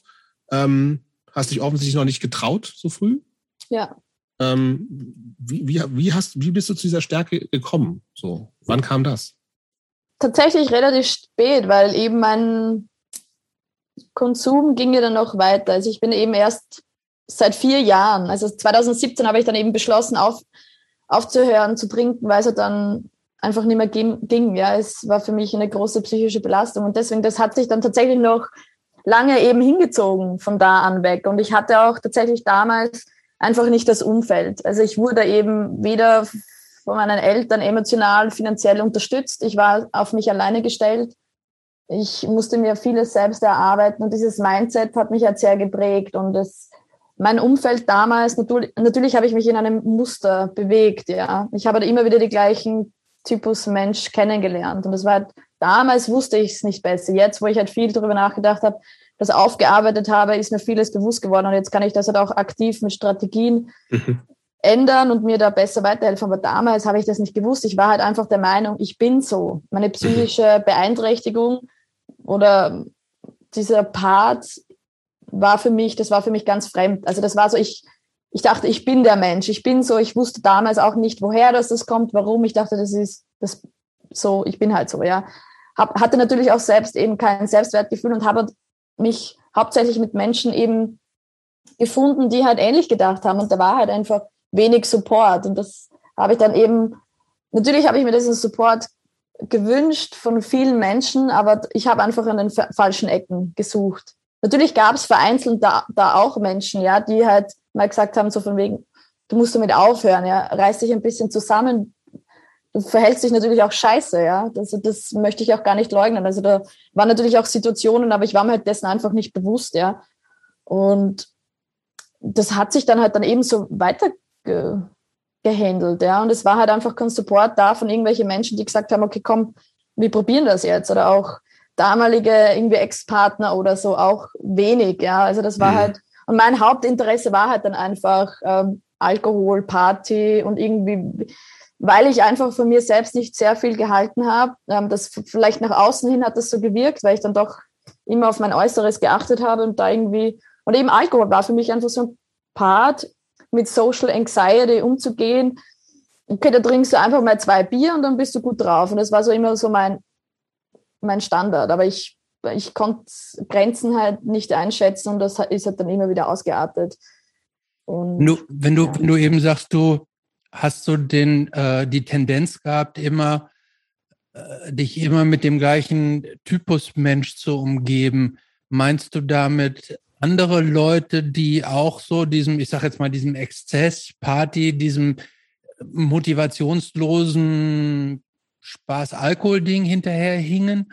Ja. Oder meinst du damit auch Leute, die praktisch so deine deine Schüchternheit so ein bisschen ausgenutzt haben und dich mehr geleitet haben, als dass du selber Entscheidungen getroffen hast. Absolut, das bin ich auch eben nach, also viel später dann draufgekommen. Es war beides. Es war so, wir haben ja auch uns selbst sehr abgefeiert. Es war ja auch, ich muss tatsächlich sagen, bis zu einem gewissen Grad, so zwischen, weiß ich nicht, 18 ähm, und 23, 22 war ja dieses ganze Alkohol feiern und ganz lustig. Und wir, ich habe dann für mich auch so irgendwie so dieses Gegenpol zu Straight Edge kreiert oder tatsächlich gab es das auch, dieses Wasted Youth. Und da habe ich mich dann auch irgendwie sehr zu Hause gefühlt. Ähm, ich habe jetzt vielleicht nicht äußerlich ausgesehen wie irgendwie so ein Ranzpunk oder so, aber ich war so, okay, ja, damit vibe ich und uh, Wasted Youth, das war für mich so auch dann die Mentalität tatsächlich auch sehr dieses Live Fast, Die Young, so okay, das war halt für mich sehr sehr selbstzerstörerisch, ja. Und eben auch mit solchen Menschen mich um, umgeben, die es einerseits ausgenutzt haben. Ich halt sehr naiv gewesen, also wenn, habe das dann sehr angenommen und wurde dann, habe auch oft falsche Entscheidungen getroffen deswegen und es, wie gesagt, das hat sich halt dann einige Jahre wiederholt, wiederholt, obwohl ich tatsächlich tief im Inneren ja, weiß man ja die Wahrheit, ja, wir alle, wir, wir, wir wissen ja, wir kennen ja eigentlich unsere Muster und wir wissen ja dann eigentlich, was, tatsächlich besser für einen ist. Und ich habe da auch nie auf meine Intuition gehört, bin mein Bauchgefühl permanent übergangen und habe mich da, da, tatsächlich mit diesem selbstzerstörerischen Drang mit, mit sich ziehen lassen und bin mit dem dann, weil man dachte, okay, es ist eigentlich im Endeffekt ist es egal. Und diese Mentalität habe ich dann tatsächlich angenommen und ebenso von dieser auch Essstörung, dann eben dieses Alkohol und dann auch später kamen natürlich dann auch so diese Drogen, der erste Kontakt mit chemischen Drogen. Mhm wo ich dann zuerst, das kam dann tatsächlich viel später dann, wo ich dann tatsächlich mehr eher Drogen konsumiert habe, wo dann Alkohol tatsächlich nicht mehr so interessant war, weil Drogen ja eigentlich viel, viel lustiger waren am Anfang. Viel, am Anfang. viel, viel effizienter auch eigentlich. Ja, ja, ja. ja, das wollte ich nämlich gerade fragen. Ähm, ist das bei dir praktisch auf einem Level stagniert, aber du hast im Grunde die Antwort gegeben, dass es schon auch eskaliert, dann praktisch so dein, äh, dein Exzess. Ja. Ist das richtig? Ja. Erklär, erzähl ja. mal ein bisschen. Ähm, ja, ich bin halt auch ähm, zum Beispiel oft umgezogen. Ich bin, ähm, kann mich noch erinnern, da habe ich irgendwie in einer WG gewohnt. Ähm, ich glaube, mit der Mitbewohnerin bin ich dann tatsächlich sehr am Arsch gegangen, weil ich habe dann auch oft zum Einschlafen gekifft. Und sie war halt so, so, hat gelernt für ihr Studium und ich war halt so oder Nichtsnutz. Ich habe zwar gearbeitet, ja, aber ich war halt so, konnte mit mir einfach nichts anfangen und habe halt einfach gekifft und war halt, und die war halt dann mega angepisst auf mich. Was Hast du immer noch als Friseurin gearbeitet, ja? Ja, genau. Das mhm. war so, ähm, das war, als Friseurin habe ich gearbeitet oder diese Ausbildung habe ich von 2009 bis 2012 durchgezogen, ja. Bis ich da, und dann habe ich das auch, ich, wie gesagt, ich habe halt oft dann auch einfach viele Dinge beendet, weil es mich halt dann, weil ich das Interesse verloren habe, weil ich mich einfach nicht konzentrieren konnte. Ähm, nicht nur wegen dem Alkohol oder so, sondern hm, auch einfach gegessen, psychisch. Ja, ja, ja hm. genau, wenig gegessen. Also ich habe einfach null auf mich Acht gegeben. Also mir war das tatsächlich herzlich egal. Und dann, ähm, ja, also ich kann, muss auch ehrlich sagen, ich kann mich tatsächlich nicht an, an, an vieles, vieles auch aus meiner Kindheit verdrängt oder auch ähm, ich kann mich an gewisse Dinge erarbeiten, also erinnern und eben auch damals auch Alkohol. Ich, ich weiß es ehrlich gesagt nicht. Natürlich sind ein paar Szenen da, wo ich mich eben erinnern kann, was, was war, aber so grundsätzlich an diese Zeit, das ist so, das war halt sehr, sehr schwierig. Ich war sehr depressiv und es war halt sehr schwierig für mich, eben irgendwie da mich zu motivieren, irgendetwas. Und ich, wie gesagt, Musik war nach wie vor ein sehr großer Part für mich, aber eher Musik hören und Konzerte. Mhm. Aber da war, das war für also mich auch auf. Konsumebene einfach tatsächlich. Genau. Ja. Inwieweit? Genau, also äh, wann war denn der Poch offensichtlich? Also es wurde also immer extremer. Du bist umgezogen, hier hast zum Einschlafen gekifft. Ähm, es wurde alles immer mehr. Und irgendwann hast du dann, also bist du dann so richtig irgendwie auf harte Drogen abgerutscht oder hast du einfach nur irgendwann gemerkt, so geht's nicht weiter, weil du verbrauchst und verfuscht irgendwie dein Leben, was eigentlich viel sinnreicher sein könnte? Ja, also das war tatsächlich so meine einzige Intention, so selbstzerstörerisch ähm, wie möglich zu sein. Und ich hatte da jetzt irgendwie auch keinen über Überlebenswillen irgendwie dahin gehen. Also mir war das herzlich egal. Also ähm, ich habe dann eben diese chemischen Drogen entdeckt. Das war dann erst tatsächlich, habe immer wieder auch irgendwie gab es dann so Speed und so, aber da war trotzdem nach wie vor Alkohol sehr prägnant und eben lange weg gewesen, bis in der Früh gefeiert, ähm, verschiedene Menschen kennengelernt und irgendwie, das waren halt immer irgendwie so der gleiche. Natürlich, wie gesagt, es waren Szenarios dabei, die es war teilweise ja auch eine gute Zeit, das romantisiert man dann ja auch so. Und eben tatsächlich, mein Freundeskreis damals, so um die 20, war ja auch, wie gesagt, sehr auf Feiern, sehr darauf ausgelegt. Ähm, eben in Clubs, ja. After mhm. Hour war dann später irgendwie ein Thema, aber auch so, hm, ich habe mich oft auch sehr irrational natürlich verhalten und eben die Beziehungen sind dann auch dementsprechend abgelaufen. Und ich habe eben auch nie die Erfahrung gemacht einer gesunden, stabilen Beziehung zu irgendeiner Person. Ja. Und wie gesagt, mhm. für mich war das alles fremd. Ja. Habe dann auch immer wieder verschiedene Menschen kennengelernt, die definitiv keinen guten Umgang hatten, die halt das auch gefördert hatten. Und irgendwie auch oftmals waren es auch kurze Freundschaften, die dann wieder zerbrochen sind, aber auch sehr viel Neid, sehr viel, ähm, das, keine Ahnung, ich habe mein eigenes Potenzial eigentlich nie erkannt. Vielleicht haben das andere gesehen und ähm, standen dann oft auch mit mir irgendwie in Konkurrenz. Ähm, und wie gesagt, nach wie vor Musik war für mich sehr wichtig. Ich habe dann verschiedene Genres entdeckt, bin dann sehr eingekippt, habe dann auch ähm, Bücher gelesen, ähm, viele Bands entdeckt, wie jetzt War Collapse, Active Minds, auch so ein paar 80er Jahre und dann auch viel Power Violence Bands. Und das, da bin ich dann, das habe ich dann immer so für mich entdeckt und das fand ich immer ganz cool und da fand ich halt, ja. Das klingt jetzt, das klingt jetzt eigentlich jetzt mal von diesen musikalischen Entdeckungen, die du da durchlaufen bist, das klingt eigentlich nach einer ziemlich fatalen Abwärtsspirale, die du da ja. durchlaufen bist. Ne? Also wo war denn da, wo bist du, wo gab es da den Wendepunkt und wie hat der sich oder Vor allem, wie, weil du so wahnsinnig reflektiert jetzt darüber reden kannst. Das ja. ist ja gar nicht selbstverständlich, finde ich.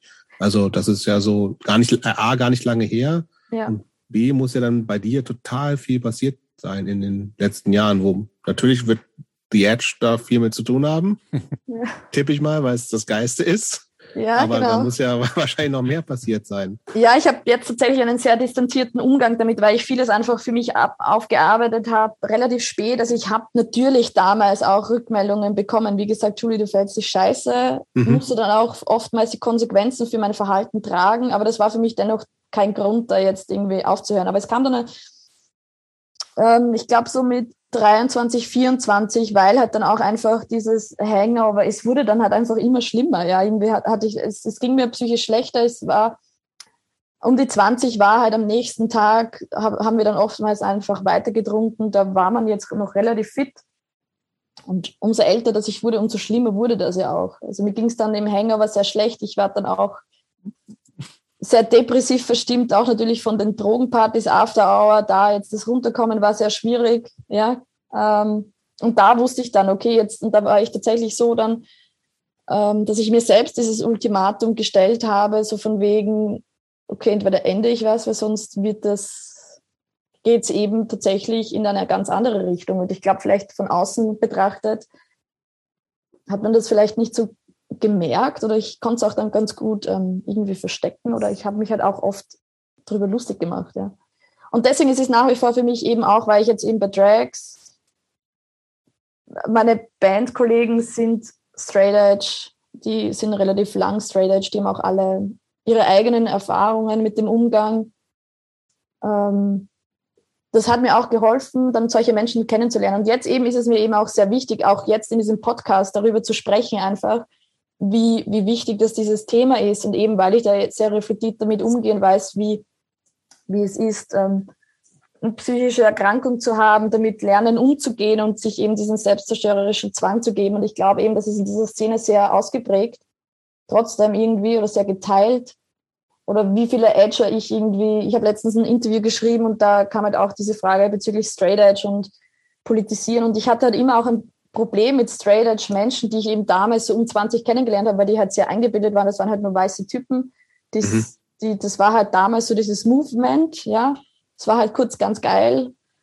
Und die haben halt auch sich sehr ab, abartig eben Menschen geäußert, die halt einfach konsumiert haben. Und deswegen fand ich halt da nie irgendwie einen Anklang und nach wie vor nicht. Also ich mache jetzt auch keine X auf meine Hände, eh, einfach aus diesem Grund. Ich kann mich auch persönlich nicht mit dieser Bewegung assoziieren, aber nichtsdestotrotz ist mir das einfach ein wichtiges Thema, weil ich irgendwie gemerkt habe, ich habe einfach durch meine Erfahrung dann mit 25 eine 360-Grad-Wendung gemacht, weil ich einfach wusste, okay, ich muss jetzt was ändern.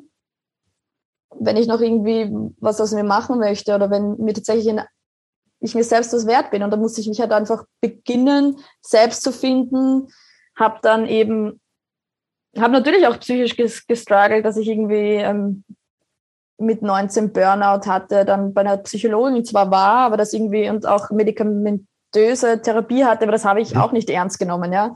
Weil meine Therapie war ja nach wie vor dieser Alkohol, Alkohol und das, hm. ja, genau. Und es kam halt dann, für mich war dann irgendwie so, dass das Ultimatum, ich war, ich glaube, 2015, da war ich halt, da bin ich halt ein bisschen mehr in diese Drogenszene reingeschlittert und da habe ich dann einfach tatsächlich auch Menschen in den Clubs oder bei den After-Hour-Partys gesehen, die halt sehr angsteinflößend waren. Also da waren halt auch sehr gefährliche Situationen dabei, wo ich mir da trotzdem noch nicht bewusst war.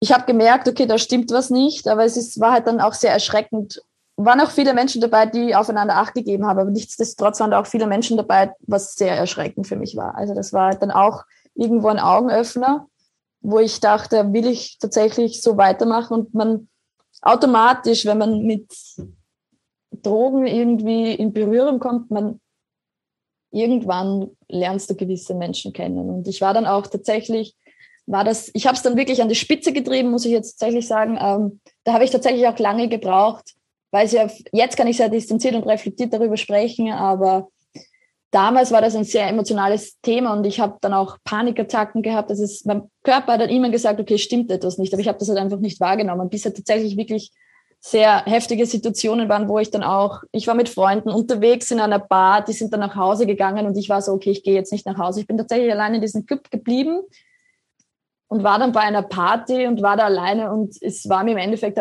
tatsächlich egal und ich habe da dann was konsumiert und mir ging's und das war halt, ich wusste, dass das nichts Gutes ist, habe es aber dennoch genommen und ich bin dann auch daraufhin natürlich umgekippt und ich konnte mich noch, und eben das war so eine gefährliche Situation, was ja dann sehr augenöffnend war und sehr, sehr, sehr gruselig einfach. Ich konnte mich dann trotzdem irgendwie noch auf die Toilette so flüchten, bevor ich halt dann umgekippt bin und bin dann tatsächlich da dann gelegen und ich war halt alleine da, ja.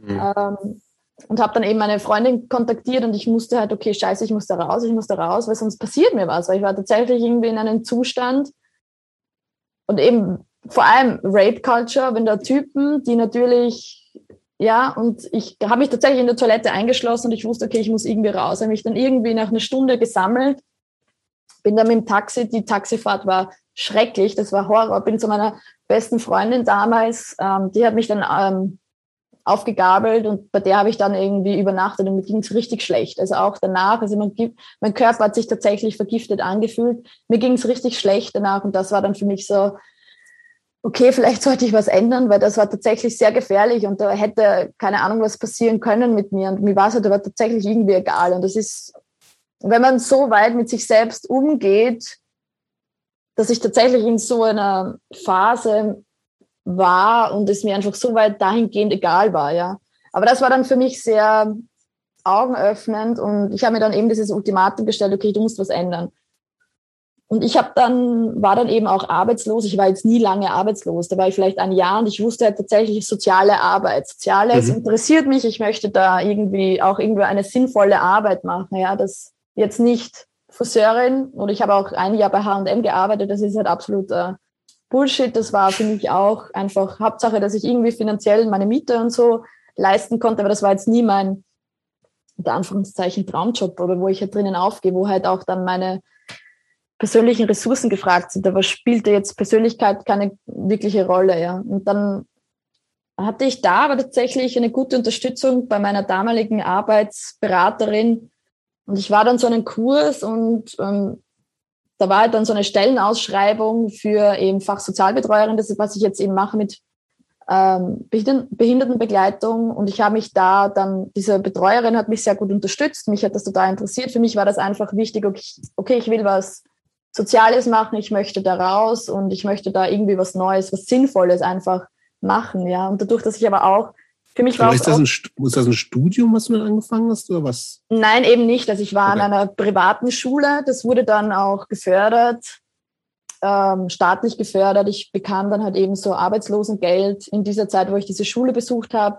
Mhm. Habe eben auch nie studiert, habe eben auch keinen Matura-Abschluss und das war für mich natürlich auch irgendwo hinderlich, weil ich wusste, ich möchte soziale Arbeit machen, aber ich hatte halt da auch keinen Anschluss, dass ich das irgendwie umsetzen kann. Und Matura nachholen, das war für mich zu viel Aufwand. Und das war dann ein relativ guter Weg für mich, da irgendwie in dieses soziale, diesen Sozialbereich reinzukommen. Und da habe ich dann wieder ganz andere Menschen kennengelernt, die halt ähm, und ich wollte diesen Job einfach ernst nehmen. Ich habe gewusst, ich muss da Verantwortung übernehmen. Ich arbeite zusammen mit Menschen mit Behinderung.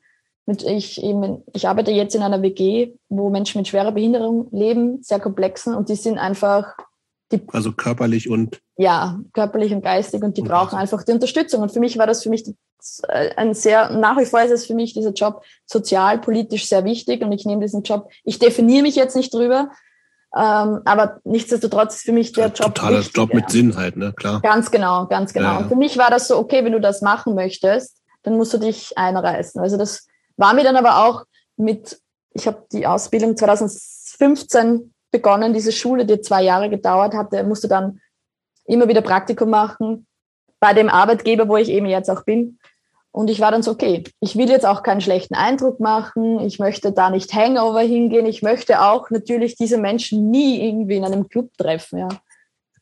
Ähm, und da das? war dann, ja. Hm. Nee, nee, sprich du erst aus. Ja, na, und da war dann für mich auch dieses, ähm, 2017 habe ich dann eben meine Schule abgeschlossen, da war für mich dann auch tatsächlich okay, ich muss in Therapie gehen, einfach um das mhm. alles aufzuarbeiten. Und ich bin auch jetzt seit 2015 eben, 2016 in Therapie. Okay. Habe dann auch ähm, um diesen Schritt, um mich vom Alkohol und dem Ganzen zu lösen, habe dann eben auch den Schritt gewählt einer medikamentösen Therapie, das ich auch nach wie vor mache, die mir sehr gut geholfen hat. Und das war für mich auch so, okay, wenn ich möchte, dass das mir hilft, dann muss ich aufhören zu trinken, weil ähm, Medikamente nehmen und gleichzeitig trinken, das ist halt auch nicht so cool.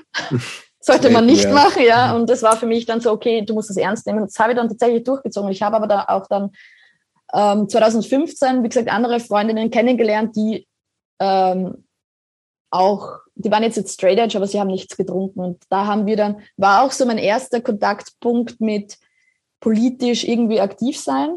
Mhm. Ähm, wir haben dann zu dritt einen einen Club mehr oder weniger gegründet. Das war der Riot Tea Club. Damit, es war eine feministische Agenda. Für mich war eben da auch damals, das 2014, 2015 kam ich dann, dann auch mit Feminismus in Berührung. Bis datum war das, also bis dahin war das irgendwie kein Thema. Ja, mit wem hätte ich darüber reden sollen? Ja.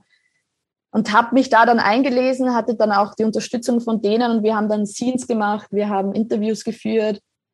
Und das hat mir dann halt auch Halt gegeben, obwohl es auch gleichzeitig sehr ähm, angsteinflößend war, einfach sich so was Neues zu öffnen. Polit politische Themen sind halt, da, da bietest du eigentlich eine Angriffsfläche. Vor allem, wenn du dich jetzt in gewissen Themen noch nicht gut auskennst. Du, mir war damals auch vieles Gender, ja, Diversität war mir bis dahin nicht vieles bekannt, ja. Und du, und damals habe ich auch oftmals die Erfahrung gemacht, dass du halt schneller mal irgendwie angegriffen wirst oder auch, oder es waren halt dann auch oftmals einfach die, tatsächlich die falschen Menschen, die dann dich schneller mal irgendwie ins Visier genommen haben und irgendwie so ein bisschen, und das war sehr, sehr schwierig auch für mich. Also ich habe und da begann es dann auch für mich so, Texte zu schreiben. Jetzt im Nachhinein gesehen für dieses Scene, das war ein minimaler Text, ja. Aber das war für mich so anstrengend, so irgendwie meine Erfahrung oder da etwas zu schreiben. Ich habe an den Text so lange gesessen und das ist nach wie vor, muss ich sagen, Lyric schreiben ist jetzt nicht mein, mein Top.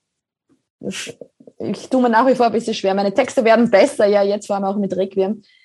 Aber trotzdem ist es für mich wahnsinnig anstrengend, irgendwie den Text zu schreiben über ein gewisses Thema. Natürlich sind emotional connected Texte, die jetzt psychische Gesundheit betreffen, viel einfacher irgendwie da eine Metapher zu schaffen, weil man das ja viel eher fühlt. Also jetzt vielleicht politische Themen. Ähm, mhm. Aber da habe ich mich dann mit diesem Riot Club so langsam reingefunden und wir waren da sehr motiviert eigentlich. Wir haben drei Scenes rausgebracht. Vielleicht kennt das tatsächlich irgendjemand noch. Und das war so 2015, 2016. Und da bin ich dann auch ein bisschen, in Wien gibt's eben auch das ABC-Fest. Und da bin ich so ein bisschen auch in so anarchistische Kreise reingekommen und habe da Menschen kennengelernt und auch einfach Musik mit diesem politischen Kontext kennengelernt, was ja wirklich tatsächlich bis 2014 kein Thema für mich war. Wie gesagt, Nazi-Scheiße, ja, aber so irgendwie tatsächlich das irgendwie genauer. Es gibt ja viele Bands, die jetzt sehr politisch sind.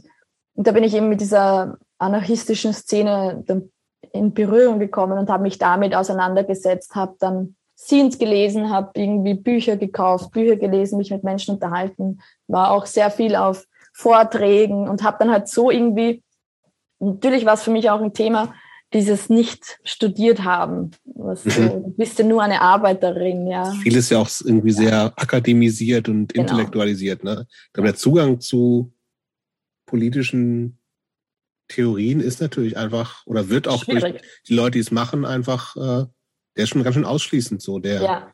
vielen Leuten gegenüber, weil es einfach, weil du bestimmte Worte brauchst, weil du irgendwie ja, als äh, bestimmte Ausdrucksweise brauchst und so. Das ist schon auch nicht ohne, finde ich. Ja, und da habe ich mich dann eben auch nicht wirklich so bei Akademikerinnen irgendwie zu Hause gefühlt, weil man, wie gesagt, man bietet irgendwo eine Angriffsfläche, man kommt jetzt von einem sozial nicht sehr gebildeten Background, mhm. nicht studiert, eine Arbeiterin. Ähm, da muss ich mich erst einlesen. Natürlich war das auch immer ein Thema, so, okay, dieser Druck, ich weiß zu wenig, ja. Und es gibt so viel da draußen, womit man sich auseinandersetzen kann und was wichtig ist. Und es wurde dann auch teilweise eben so meine subjektive Wahrnehmung so irgendwie ein bisschen vorgegeben, was du weißt über Karl Marx nicht Bescheid, ja, und was er gesagt hat und dieses äh, drüber irgendwie ähm, dran aufgeilen. Und ich kritisiere nach wie vor tatsächlich einfach diesen, diese sprachliche Hintergrund. Es ist halt sehr, ich war auf Vorträgen, die Hälfte davon habe ich tatsächlich nicht verstanden. Das waren an Uni irgendwie Vorträge und mm. Damals hätte, wie gesagt, war ich auch jetzt nicht so selbstsicher, dass ich das kritisiert hätte. Jetzt bin ich da auch wesentlich selbstbewusster und habe mich in vieles eingelesen, vieles kennengelernt. Und jetzt kann ich auch sagen, das ist ja nicht cool, wie der oftmals einfach in dieser, also und im Endeffekt ist es einfach eine linke Bubble, ja, oder auch je, jede Musikszene, ja, sei es jetzt Punk, sei es jetzt Hardcore, es ist einfach eine Bubble. Und wenn du ja, dann Außenstehender bist, ist es auch oftmals schwierig reinzukommen. Und du bietest einfach eine Angriffsfläche, ähm, wie gesagt, nach meiner Erfahrung nach und das hat mich natürlich auch eingeschüchtert und deswegen fiel es mir aber auch schwer, Texte zu schreiben und dann natürlich auch im Bandkontext, also das war für mich ähm, wie gesagt, 2016 habe ich dann meine, hm, habe ich dann Dom kennengelernt. Wo denn überhaupt? Also Dom spielt Gitarre in genau. zwei Bands, in denen du bist, ne? Also ähm, Drax und Morbid, genau. Also spielt, spielt auch Gitarre. Genau. In okay. Beiden Bands Gitarre und habe dann eben über Konzerte dann andere Straight Edge Menschen kennengelernt und da nach wie vor, ich habe dann, wie gesagt, ich habe dann, sobald ich 2017 habe ich eben mein Sober Abenteuer, mein Journey eben begonnen. Und da fand ich dann eben auch diesen, diese Motivation aus mir was zu machen. Und dann natürlich habe ich auch vor Tracks, hatte ich mit einigen verschiedenen Leuten Bandproben. Da war ich Da gab es irgendwie so eine Hardcore-Band in Wien, die haben dann einen Sänger, Sängerin gesucht und ich so, ja, okay, ich probier's mal. Hatte keine Ahnung, wie irgendwie Vocals funktioniert, aber ich war so, ja, okay, probier's. Das war noch so noch in meiner Trinkphase und war dann bei einer Probe, aber das war natürlich nix. Das war, ich, ich habe es nicht gecheckt. Ja, ich habe auch kein nach wie vor kein musiktheoretisches Wissen. Ja, ich habe keine Ahnung. Takt halten war für mich Brauch, schwierig. Ja. Zum Glück braucht man das ja auch nicht. Ja, ja, teilweise, aber das war für mich auch schwierig und ich hatte ein paar Proben mit verschiedenen Menschen, aber das hat sich nie richtig angefühlt und es war einfach auch, habe ich gemerkt, die Zeit war einfach tatsächlich, Zeit hat eine große Rolle gespielt und es war nicht das Richtige. Und erst dann tatsächlich 2016 habe ich ähm, wieder dieses Interesse an mir selbst hm, gefunden und habe gesagt, okay, gut, jetzt bin ich 27, 26, war ich da, ich probiere es jetzt, ja. Hab dann auch natürlich irgendwie geübt, so Vocals war natürlich am Anfang sehr schwierig, aber da dann eben Dom kennengelernt und da auch dann wieder einfach die Menschen, die ich kennengelernt habe, genervt. Ich so, komm, gründen wir eine Band, ja. Einfach denen am Arsch gegangen. So.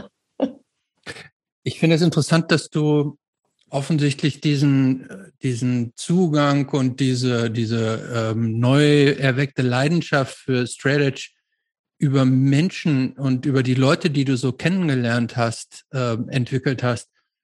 Ich würde mal behaupten, ich, ich stelle jetzt einfach mal die Theorie auf, dass die meisten, die jetzt hier in dieser Hardcore-Szene straight edge sind, weniger von Menschen aus ihrem Umfeld als von Ray Capo oder von irgend oder von Minor Threat oder Minor so Threat, ja. ähm, inspiriert wurden die, diese ganze Straight Edge Musik, sage ich jetzt mal, und diese, da, da gab es ja schon auch einige oder viele, die, die als, als große Vorbilder gehandelt werden.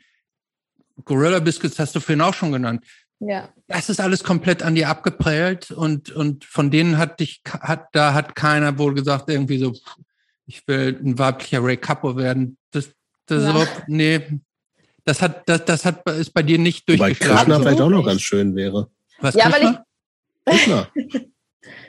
Na, ja, aber ja, Half Hard zum Beispiel war, war auch damals irgendwie eine Band. Ja, die waren auch neben die Gorilla Fahne ja. geschwungen wie nichts wie Gutes. Aber ich, wie gesagt, ich fand diese Straight Edge Bewegung an sich, was die für mich ausgestrahlt haben, einfach nicht sympathisch. Und da struggle ich nach wie vor, oder wir auch als Tracks, als Band, haben da einfach unsere eigene Definition und neue, neue Interpretation. Ich finde es das, das finde ich gut, dass du es sagst, denn äh, das wollte ich auch noch sagen. Ich finde, ähm, ich finde es ja interessant, dass ihr euch schon auch als, als Straight Edge Band praktisch selber so handelt, aber ähm, oder das jetzt nicht verheimlicht, sagen wir mal so, aber ähm, dass ihr diese ganzen fürchterlichen Klischees, die es da gibt, dass die alle nicht richtig bedient. Ne? Also sowohl musikalisch seid ja. ihr äh, seid ihr seid ihr viel dunkler und härter auch und viel kompromissloser. Ihr seid nicht so formelhaft ähm, und das bestätigt genau das, was du jetzt auch gerade sagst. Ja. Also das gab mir einfach nichts. Also ich fand die Menschen nicht sympathisch. Also ich habe auch keine Texte diesbezüglich irgendwie gelesen, ich, weil das halt auch sehr plump für mich war, dieses äh, nicht trinken, nicht rauchen und das und das. Und das war sehr auch so ein bisschen Gatekeeping, irgendwie auch so das war für mich nicht authentisch. Und deswegen habe ich es eher über, habe ich dann eben tolle Menschen kennengelernt, die dann irgendwie für mich, die haben das einfach für sich neu interpretiert, die haben diese Kombination eben auch aus psychischer Gesundheit, dieses, und eben, ich glaube auch, dieses Definieren über eine bestimmte Gruppe. Das ist ja auch irgendwie auch Straight Edge ist ja so, okay, weiß nicht wohin. Da, da hat Ian McKay mal was Geiles gesagt, das nehme ich jetzt einfach auf, ohne irgendwie tatsächlich viel drüber nachzudenken. Also ich möchte natürlich jetzt nicht jeden über einen Kamm scheren, aber das ist einfach diese, oftmals diesen Eindruck, den ich bekommen habe, einfach dieses, vor allem weiße Männer einfach, dieses, dieses Gruppending, diese Gruppendynamik, dieses gegenseitig geil finden. Eben, man hat es eh gesehen bei diesen Have Hard Reunion Shows. Ich war da nicht. Ich fand das total schrecklich, wie ich da, ich wäre da auch nicht hingegangen. Einfach, und genau das ist es für mich, einfach dieses, weiße Typen, die sich vorne geil finden.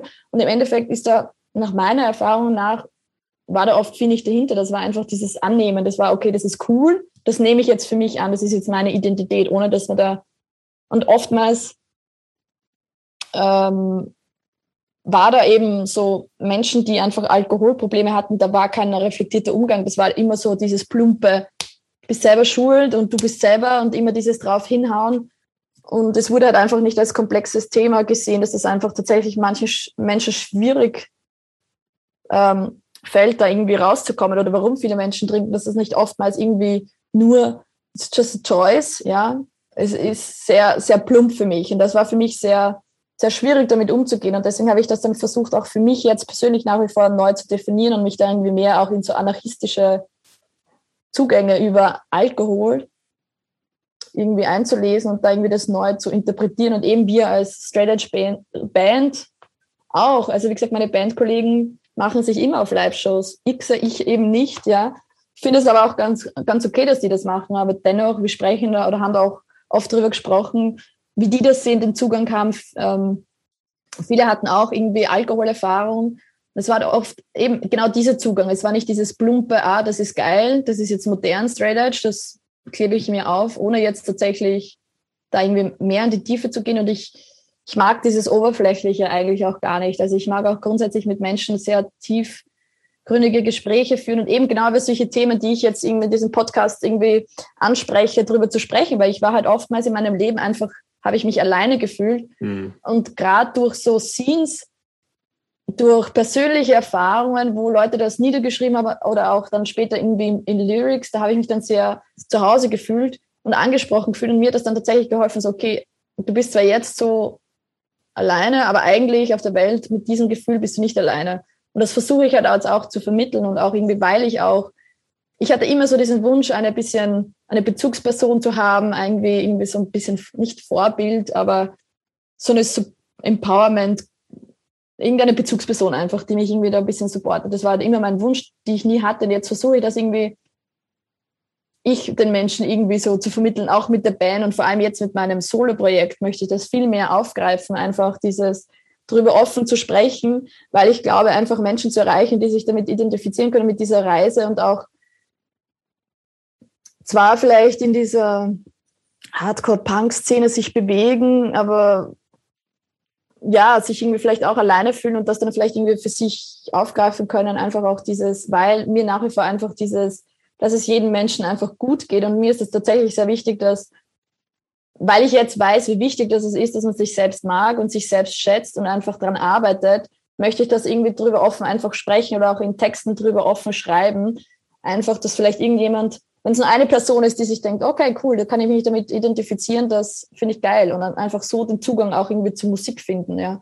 Und das ist mir einfach ein großes Anliegen, da einfach dieses Thema offen zu gestalten und irgendwie darüber zu sprechen und einfach auch Menschen zum irgendwie ähm, zu motivieren. Also ich möchte jetzt natürlich kein Aktivist oder irgendwie eine Vortragende sein, aber trotzdem irgendwie so subtil einfach so Menschen zeigen, hey, du bist wichtig und du, du kannst das, was du dir vornimmst, im Endeffekt kann man schaffen, weil natürlich auch ich bin jetzt 30, relativ alt irgendwie. Noch also, nicht, äh, Moment, noch nicht noch alt. Nicht aber jetzt so in diesem, wo man sagt, im Bandkontext, ja, das ist so, bei mir beginnt das gerade erst. Ich habe mir jetzt auch einfach so vorgenommen, okay, so die nächsten zehn Jahren, bis ich 40 bin, ist so, ich möchte auch keine Kinder, aber Musik, das ist so dieses, mein, mein, mein Kind, ja ich möchte da dran jetzt arbeiten. Und ich habe halt oftmals auch gehört, okay, oder habe mir selbst dann auch das, das ist eingeredet mit 23, 20, okay, du bist eigentlich viel zu alt. Mit 20, ja, stellen wir sich das einmal vor. Zu alt, ein Musikinstrument zu lernen, ja, was blödsinnig ist. Und ich habe auch tatsächlich, ja, ich habe auch tatsächlich irgendwann letztens nach einem Konzert ähm, mit einer Besucherin kurz gesprochen, die auch meint, die knapp 20 ist und, und genau diesen selben Gedankengang hatte, so na eigentlich jetzt was lernen und, und ich so, ich war genauso und ich habe tatsächlich Vocals begonnen mit vor, mit 2017, ja, 2017, es war relativ spät und da habe ich dann dieses geweckt und also dieses Interesse geweckt und einfach dieses, okay, ich mache das jetzt einfach und das möchte ich halt irgendwie so ein bisschen vermitteln, einfach so dieses und einfach authentisch sein. Also ich glaube übrigens, wenn ja. ich dich da kurz unterbrechen darf, ich glaube, das klingt ja. ja ziemlich gut. Also genau dieses, also auch praktisch ein Zeichen setzen und praktisch mit deinem eigenen Beispiel äh, anderen praktisch auch so ein, ein Zeichen zu setzen. Ja. Ähm, äh, bevor wir, äh, führ uns doch jetzt mal ganz kurz vielleicht in dieses, in dieses, in diese Bandentwicklung rein. Ne? Erste Band, diese Leute kennengelernt. Wie, wie hat sich das angefühlt? Ne? Du warst ja bis dahin eigentlich nur Musikkonsument, sage ich jetzt mal, mehr oder weniger. Oder unglückliche Proben. Oder unge Genau. unge ja. ähm, bei den anderen Proben äh, hat es nicht gezündet. Wie war das denn da jetzt mit den neuen Leuten, die du da, die sich auf einmal um dich versammelt haben? Mm, Ja, ich habe dann Leute eben kennengelernt, den ersten Bassisten, der war eben nicht straight edge, der einzige dann von uns. Aber wir haben so beschlossen, irgendwie so, okay, komm, machen wir eine Band. Und der war dann super Feuer und Flamme und ich so, gut, bin ich, bin ich dabei. Und dann habe ich den ersten Schlagzeuger kennengelernt, der bei Drax war. Wir hatten jetzt auch schon für die kurze Zeit ein paar Wechsel. Das war der erste Schlagzeuger, der auch sehr motiviert war. Der hat auch bereits in einer Straight Band, in einer Wiener Band gespielt, ähm, Stillburn. Und er war da sehr begeistert, irgendwie auch eben in die Richtung zu gehen. Und der Dames war irgendwie so auch so gerade Crime Watch, Firewalker und irgendwie so dieses tatsächlich in der Punk-Szene, dass viel mehr Frauen und queere Personen involviert waren, war jetzt da irgendwie mehr, ja. Ich muss auch sagen, eben damals mit 18 habe ich Punch zum Beispiel auch entdeckt. Die fand ich auch, war auch sehr ein prägende, Eine meiner absoluten Ja, Lieblingsbands. absolut. Äh, Jobst, du ja. bist kein Punch-Fan, oder? Schade. Also Aber ich, ich- bin- also ich ich, aber ich ich, muss auch- ich liebe die die, ich liebe die leidenschaftlich. Punch ist für mich Absolut. eine der, eine, äh, eine der all-time besten Bands. Absolut, ja. Und das war für mich auch Megan äh, wirklich auch irgendwie so ein bisschen Vorbild. Einfach ihre Vocals. Ich habe sie gehört und ich war so, fuck, ist das geil, ja. Und eben auch kurz nochmal zurück. Ich war ja dann auch damals, so 2010, 2011 habe ich auch begonnen, begonnen aufs Flufffest zu fahren, ja. Mhm. Habe da auch viele Bands dann gesehen. Ähm, Punch unter anderem. Ich glaube, die ist bestimmt dreimal gesehen damals und das war für mich immer sehr mindblowing, die da live zu sehen mit dieser Energie einfach und auch die Vocals. Aber in, aber in jedem Department, Ja. also die Vocals, ich finde die auch musikalisch, gibt es kaum eine Band, die so knallt wie, äh, wie, wie Punch Megan. Absolute, Absolut, mega ja. gute Sängerin. ja, Ähm, auch sehr gute Texte, übrigens ähnliche Texte auch mit ganz den, genau, mit, ja. mit, mit, mit, mit dieser leichten ähm, Entfremdung und Einsamkeit und einer gewissen Orientierungslosigkeit und auch so eine Straight Edge Band, die das nicht so nicht so klischeehaft auf den auf ihren ähm, Ärmeln trägt. Ne? Genau, genau. Ich glaube, damals war mir das gar nicht bewusst, dass die irgendwie straight edge waren. Aber es eben, weil es tatsächlich nicht so plakativ war. Und eben Genau. da habe ich dann auch viel begonnen, Texte zu lesen. Und von denen war ich halt hellauf begeistert. Und das war, waren auch eine Inspo eben für mich für Drags. Also, das Muss da ich noch mal ganz kurz, äh, Entschuldigung, dass ich dich unterbreche, weil das ist für mich jetzt Problem. gerade ein ganz wichtiger Punkt. Ähm, eine Frage an dich. Kennst du die Band Hot Snakes? Nein. Aha. Wer ist das? Nee, gut, gut. Das ist richtig, weil es ist viel wichtiger, Punch zu kennen und Genau. äh, gut zu finden. Ähm, denn genau mit der Frage bin ich das letzte Mal angezählt worden und es wurde sich darüber empört, wie, Echauffiert. echauffiert, wie man diese wichtige Studenten-Akademiker-Band Hot Snakes nicht kennen würde. Keine Ahnung. Aber woher sind Punch, die? die kommen aus? Amerika, kamen Okay. aus San Amerika. So Ich werde mir die später anhören. Ja. Eine Rock'n'Roll-Band ist das, richtig. Rock'n'Roll-Band. Und wir reden jetzt hier von, wir reden jetzt von, von richtigen von Bands. Hardcore. Genau. Ey, aber ich muss noch mal was anderes ab. Ich finde es Ja. bezeichnend. Nee, gar nicht bezeichnend. In, interessant, ähm, aber auch ähm, tatsächlich äh,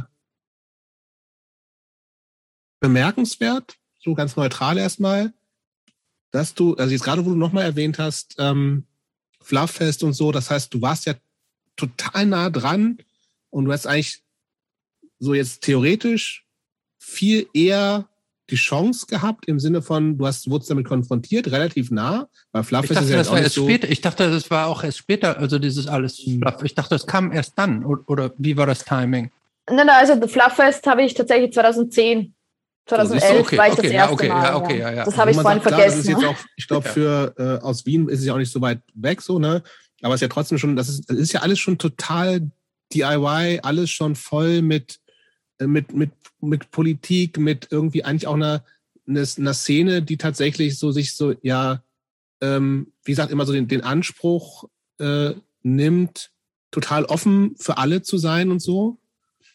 Und Ja. trotzdem hast du ja äh, für dich erst ganz spät zu diesem aktiven Zugang dazu gefunden. So, ne? Ja. Das ist, das, das ist halt irgendwie so, ähm, und was da ja eher so auf so einem Konsumentinnen-Level tatsächlich noch so, ne? Ja. Und das, das finde ich, ähm, und ich will das auch überhaupt, also ich will das gar nicht bewerten oder sowas, sondern ich finde das tatsächlich auch noch mal so ein bisschen, die, weil ich glaube, dass viele Leute, und ich glaube, ich habe das auch, macht das auch so tendenziell, denke, okay, alle, die auf dem Fluff sind und die so auch schon diese ganzen Bands jetzt irgendwie mal kennengelernt haben, die sind so alle auf einem, auf einem Level irgendwie im Sinne von irgendwie, ähm, entweder sie haben, sie haben Bock an dieser ganzen Sache mitzumachen und dann können sie das auch, weil es halt jeder und jede kann, ähm, oder sie haben halt keinen Bock drauf, so. Und ich glaube, du warst ja, wenn ich es richtig verstanden habe, jemand, der eigentlich Bock drauf, also theoretisch schon immer Bock drauf hatte, es aber aus diversen Gründen äh, sozusagen ähm, geschafft hat, also auch, auch ich will das, ich will das überhaupt nicht werten, sondern im Sinne von irgendwie so, ich, es hat auch noch ein paar Jahre gedauert, bis du gesagt hast, okay, ich, ich mache da jetzt auch richtig mit, so, ne? Und ja. das ist, und ich glaube, das ist, und da bist du wahrscheinlich überhaupt nicht die Einzige, so, sondern es gibt halt viele Leute, die halt so ähm, sozusagen theoretisch immer die Option hatten und äh, ähm, es irgendwie nicht hinkriegen. Und ich frage mich halt so ein bisschen, ähm, ist das ein bisschen zu selbstgefällig, wenn so Leute wie ich dann denken, wie, ja, kann doch jeder mitmachen hier und jede, ähm, weil wahrscheinlich wäre es dir, also so viel, wie, wie dir das jetzt im Moment alles bedeutet, so und so wie viel du da machst und wie viel Energie du da reinsteckst und ähm, also klar gibt es natürlich auch noch irgendwie, ähm, das hast du ja angesprochen, ähm, professionelle Hilfe in Form von Therapie, was ja irgendwie auch bei, bei jeder psychischen ähm, Krankheit total wichtig ist. Ähm, aber wie, wie, also, also ich frage mich, ist die Szene dann eben doch nicht so, so offen, wie sie es gern sein möchte? Und kann ja. sie noch unterstützender Hat das sein? was mit ja, der wie? Szene zu tun? Oder hängt das nicht auch praktisch von, von den eigenen Lebensumständen ab? Denn ich, ich fand alles, was Julie erzählt hat, das ist, das ist auch schon ein ganz schönes, also ein ganz schönes Gerüst, was sie Voll. so mit sich rumgeschlört hat. Ne? Also die, die beste Szene, kann die beste Szene sowas so einreißen? Also ich, ich habe das jetzt, konnte das gut nachvollziehen, dass das, dass das nicht so einfacher ist, gerade wenn man, wenn man, wenn man die Geschichte sich auch so von ihr vor Augen führt. Ne? Also im Grunde kein, äh, wie wir eben gesagt haben, da hängt ja auch viel Ideologie und so ein bisschen auch akademische Herleitung so immer in dieser, auch in dieser ganzen Szene mit zusammen. Und wenn du dann im Grunde aus dem Dorf kommst, bei den Eltern war Arbeit an allererster Stelle, dann hat Alkohol eine große Rolle geführt. Das, das, da kommt man ja auch dann in so einen Swing rein. Ne? Selbstbewusstsein ja. nicht groß. Also ich kann das gut nachvollziehen, dass die, dass die Szene da jetzt nicht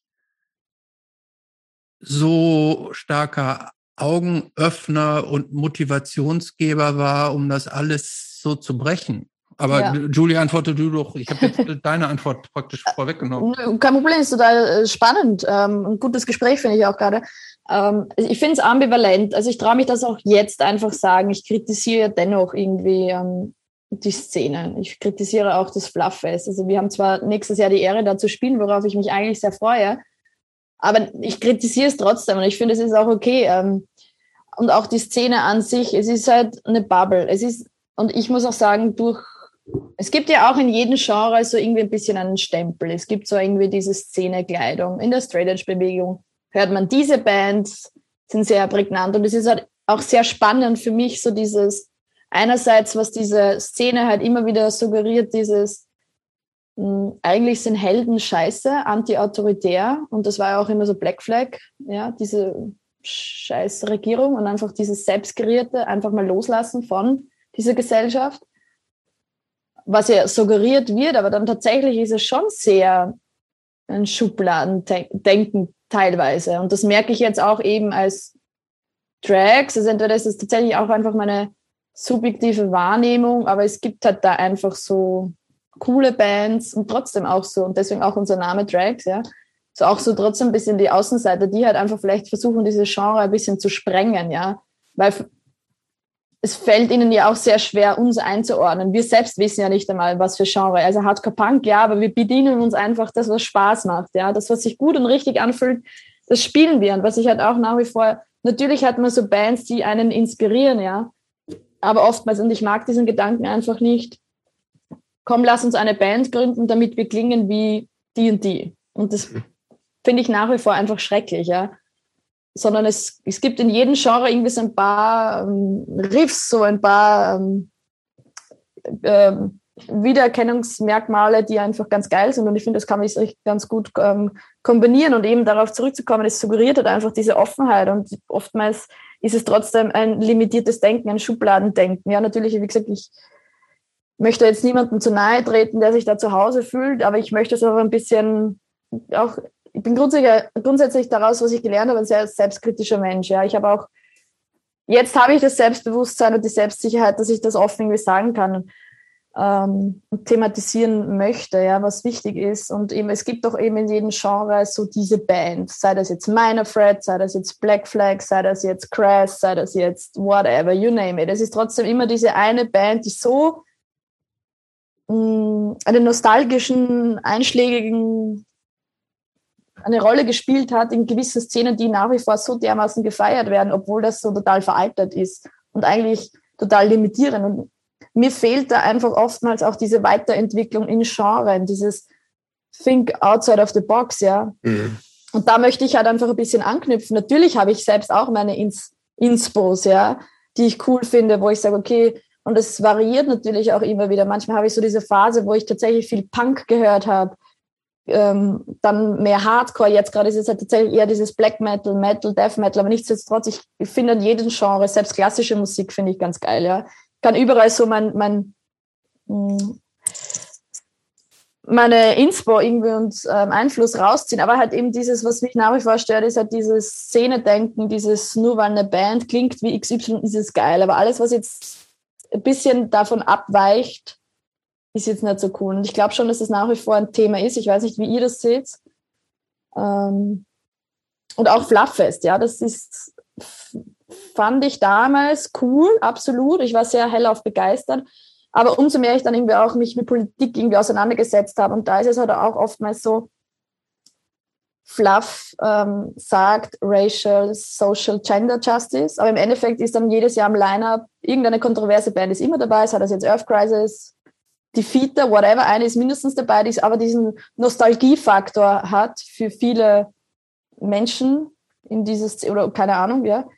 Und ähm, trotzdem ist so 70, 80 Prozent des Lineups einfach wei weiße Männer, ja. Und, äh, Mindestens. Genau. Und das ist halt nach wie vor, natürlich habe ich so auch die Einstellung, warum soll ich, und eben so viel zum Internetaktivismus, ich glaube, ich habe mich grundsätzlich noch nie im Internet viel geäußert. Deswegen war das für mich auch sehr schwierig, Lyrics zu schreiben, weil das, da habe ich mich vulnerabel gemacht. Natürlich, vielleicht interpretiert das jemand anders. Ich wollte natürlich auch niemanden ausschließen. Ich identifiziere mich als Frau, ja. Ich möchte natürlich niemanden aus, ausschließen oder irgendwie war nie meine Intention, aber das habe ich halt immer mitbedacht beim Texte schreiben, ähm, wo ich mich dann auch selbst limitiert habe, was mir halt auch, was ein Lernprozess ist, einfach tatsächlich offen damit umgehen, ja ähm, dazu zu lernen.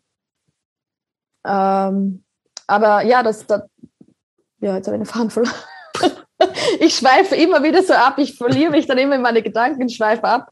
Voll aber okay. ich, hoffe, ihr, ihr, ihr absolut, ja, absolut. dann wird das ein vier Stunden Podcast. Ich weiß nicht, ob da jemand so drauf hat.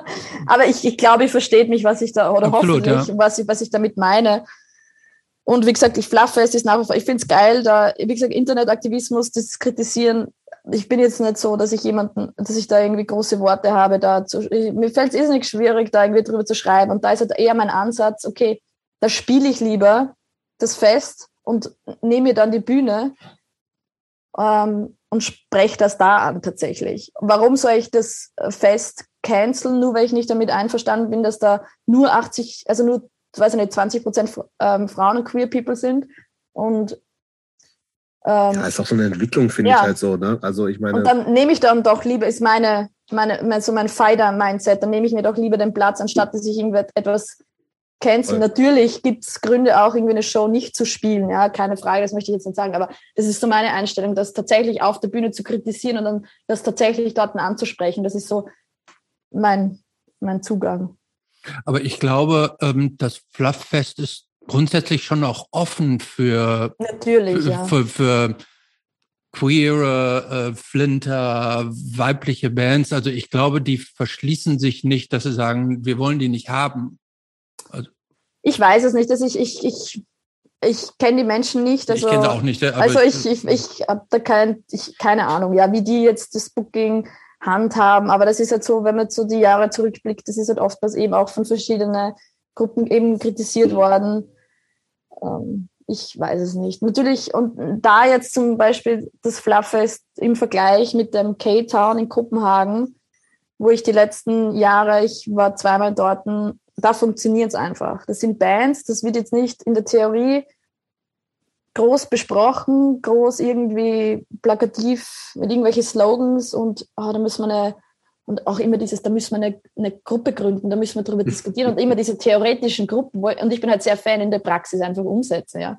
Und tatsächlich am K-Town funktioniert Also da sind Bands, großartige Bands dabei, hauptsächlich Hardcore Punk, D-Beat Sachen, aber eher so in diesem Bereich und das sind viele Frauen, viele queer, queere Menschen und ähm, People of Color, ja, und da, da funktioniert und da gibt es keine ähm, theoretischen Diskussionsgruppen, wie kann man die Szene inklusiver machen, was, wo man denkt, come on, ja, also das, da finde ich schon, dass dann halt oftmals so ein Ausschlu Ausschluss irgendwie passiert oder auch, dass man dann schnell mal zu Trockenband wird, okay, da spielt jetzt eine Frau, die singt Female Fronted.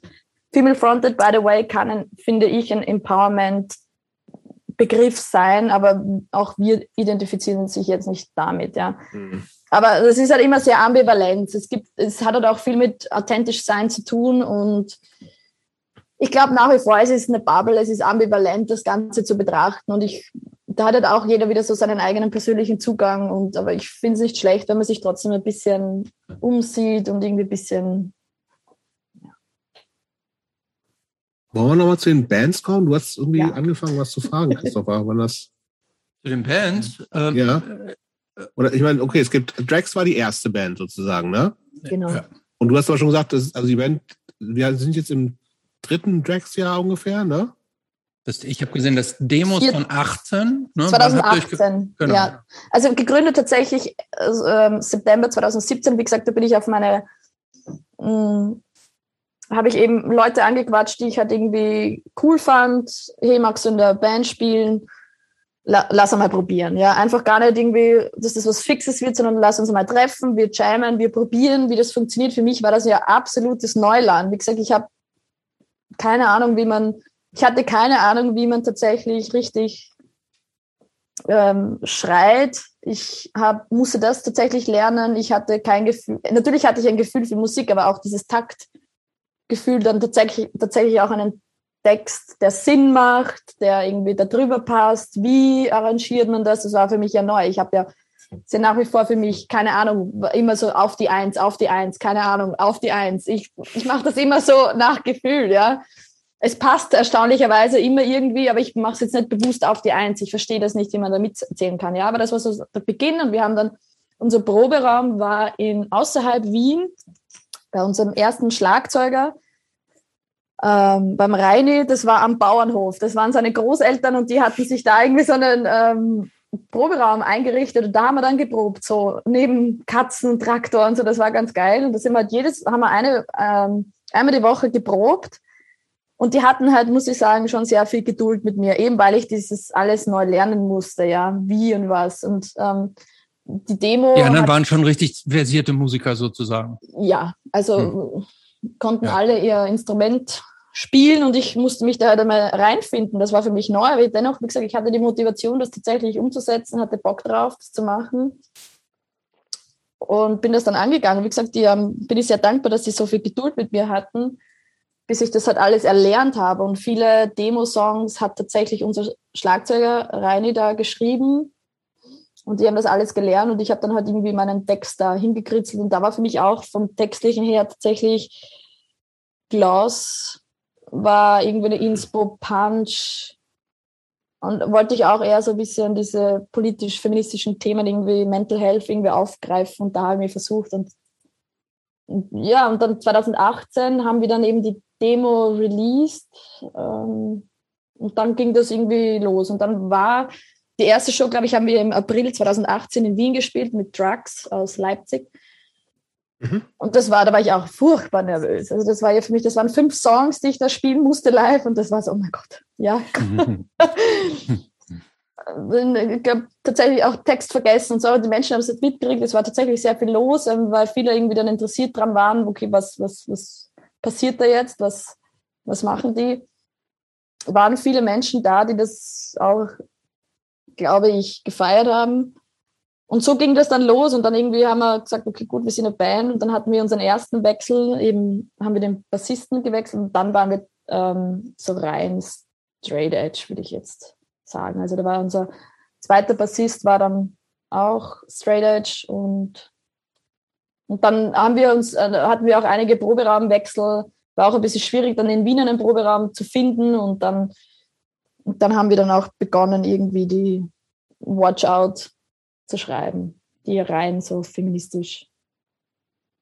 Und wie, wie kam denn dann der Kontakt zu äh, Robert und Refuse Records? Hm? Beide eure ja. Seven Inches sind auf Refuse Records rausgekommen. Ein genau. von uns sehr geschätztes, weltweit sehr geschätztes Label. Absolut. Jobs hat es schon gesagt. Ich weiß nicht, mit wie vielen Bands, Jobs, hast du schon auf Refused veröffentlicht? Ich glaube tatsächlich nur zwei. B3. Ja, wir sind, ja, wir sind ja auch Label Buddies, ne? Also genau, ja. Wir ja, auch genau. einmal zusammen gespielt in Berlin. Richtig, ähm, genau. Das war sehr, sehr cool. Das fand ich sehr. Genau, aber ich habe früher schon, also ich weiß gar nicht, ob, also ich, ich kenne Robert ja schon seit 300 Jahren, glaube ich. Okay. Ja. Der hat schon so ein, mein, mein ersten Band schon Shows in äh, Polen mit veranstaltet und so. Ich glaube aber, also mit meiner ersten Band, äh, nee, zweite Band Highscore, da hat der, hat er, glaube ich, nie rausgebracht, aber hat er nicht euer immer Tape, hat er nicht, hat er nicht das Tape irgendwie in Polen? Nee, das Tape raus? hat auch wer anders in Polen gemacht. Bei Donner. Nee, aber genau. Aber jetzt, also später dann erst so mit äh, Mindtrap, Nothing und The Fog dann halt, genau. Hm. Ja, Mindtrap kannte ich auch. Sehr coole Band. Ja. Gab es auch wie, in Wien, wie, wie es gab auch in Kontakt Wien tatsächlich eine Mindtrap-Band, so by the way. So eine genau, Power ja. Band. Genau. Ja, der Kontakt kam, also ich ähm, kannte das Label so über Instagram, Facebook und habe auch immer wieder so ein bisschen über die Homepage geschaut. Refuse Records war mir ein Begriff, aber mehr jetzt nicht. Wir haben dann in, mit Firewalker gemeinsam gespielt mhm. in Luxemburg. Ich, ich glaube, das war 2018. Keine Ahnung, 2018, glaube ich. Ja, kann gut ja, sein. 2018 ja. im Sommer.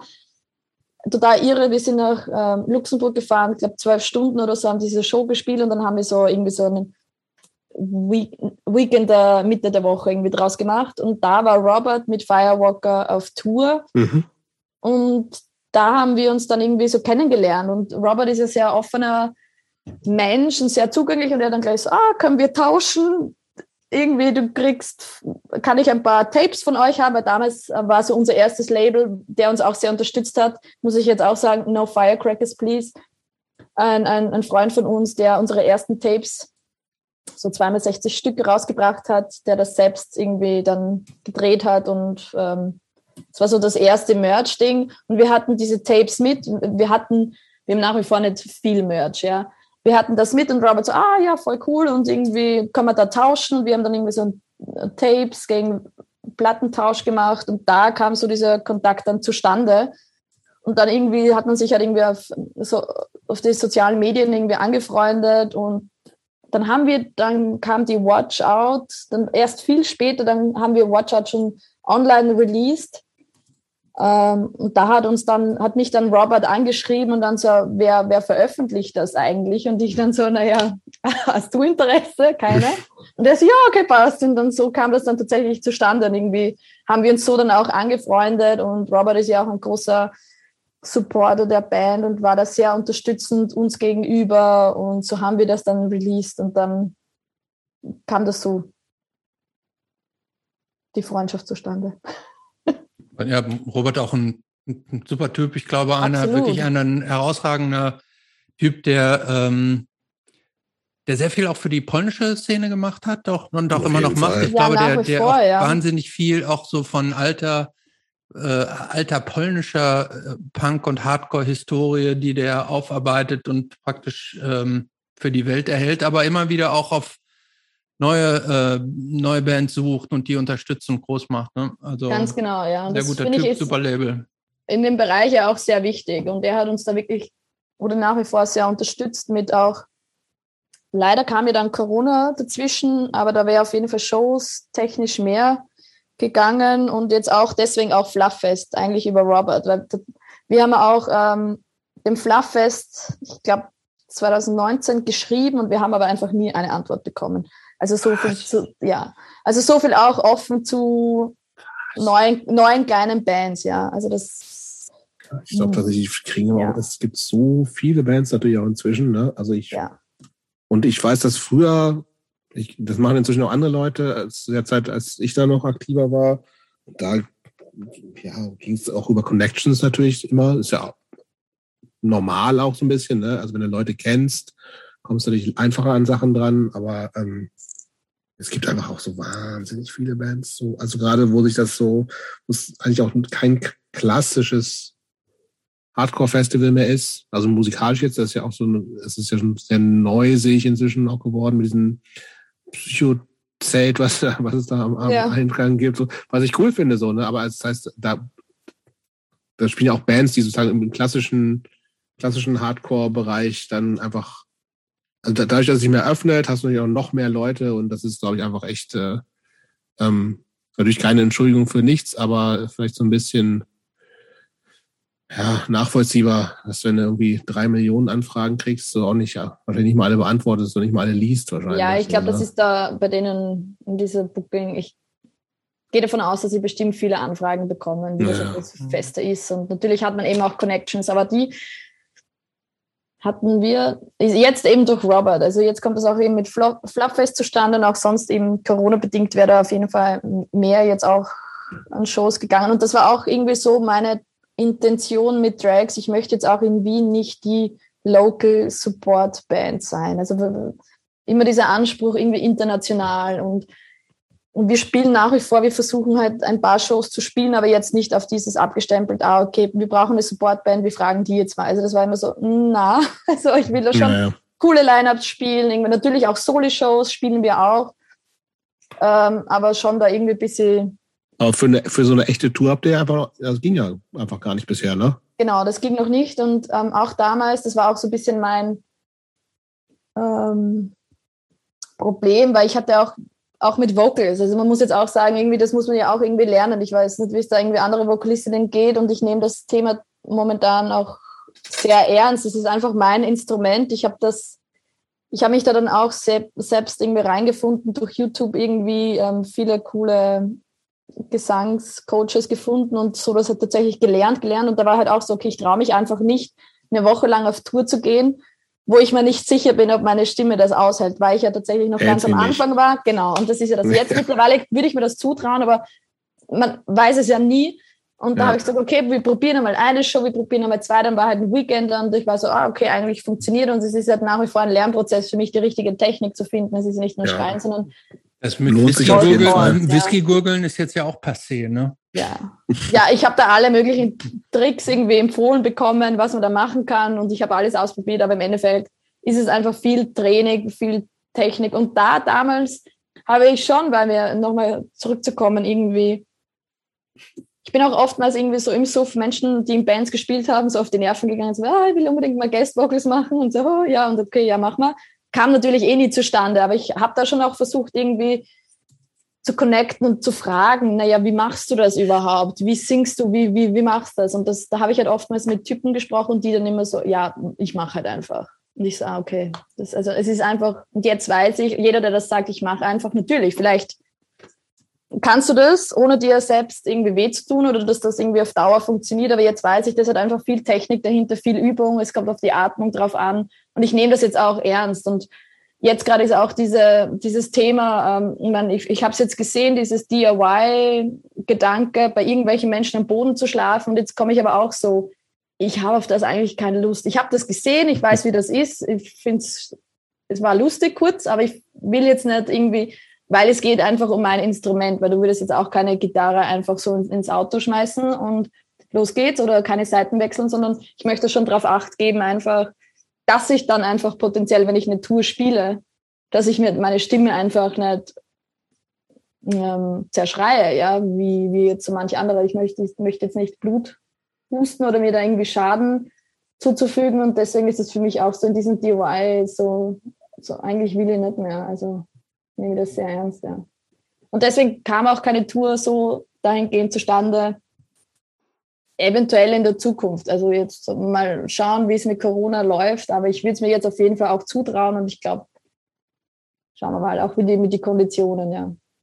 Du, du hast jetzt ja noch mehr Projekte am Köcheln. Ne? Also du hast im, im Vorfeld äh, hast du mir äh, geschrieben, dass du mit großer äh, Priorität jetzt auch an deinem Solo-Projekt äh, Requiem ähm, arbeitest. Genau. Bevor wir über Requiem spielen, äh, können wir noch mal ganz kurz über praktisch dein anderes Seitenprojekt Morbid äh, sprechen, die ich ja musikalisch auch sehr überzeugend finde. Mehr D-Beat, mehr, mehr Raw, Punk, Hardcore. Ähm, erzähl mal ganz kurz davon. Sechs Stücke von denen gibt es auf Bandcamp von eurem äh, zu hören. Ja, ich glaube, ähm, wir haben heiße zwei Listener monatlich. Also und Einer ist scheinbar Christopher. Ah, ich habe mir das sofort, ich, nee, ich höre es nicht auf Bandcamp, ich habe es mir sofort runtergeladen von Bandcamp. Sehr das cool. heißt, ich habe das auf meinen mobilen Geräten jederzeit verfügbar. Cool. Ähm, ich muss auch ehrlich gestehen, ich vergesse immer ein bisschen auf Morbid das hat sich so 2019 ergeben, eben im Rahmen des K-Downs. Und ich war auch, wie gesagt, da gerade die Phase gehabt, so sehr viel Raw-Punk und ähm, Hall auf der Stimme. Das fand ich ganz geil. Und ich dann mit Dom so, eigentlich hätte die Bock, sowas auch mal auszuprobieren.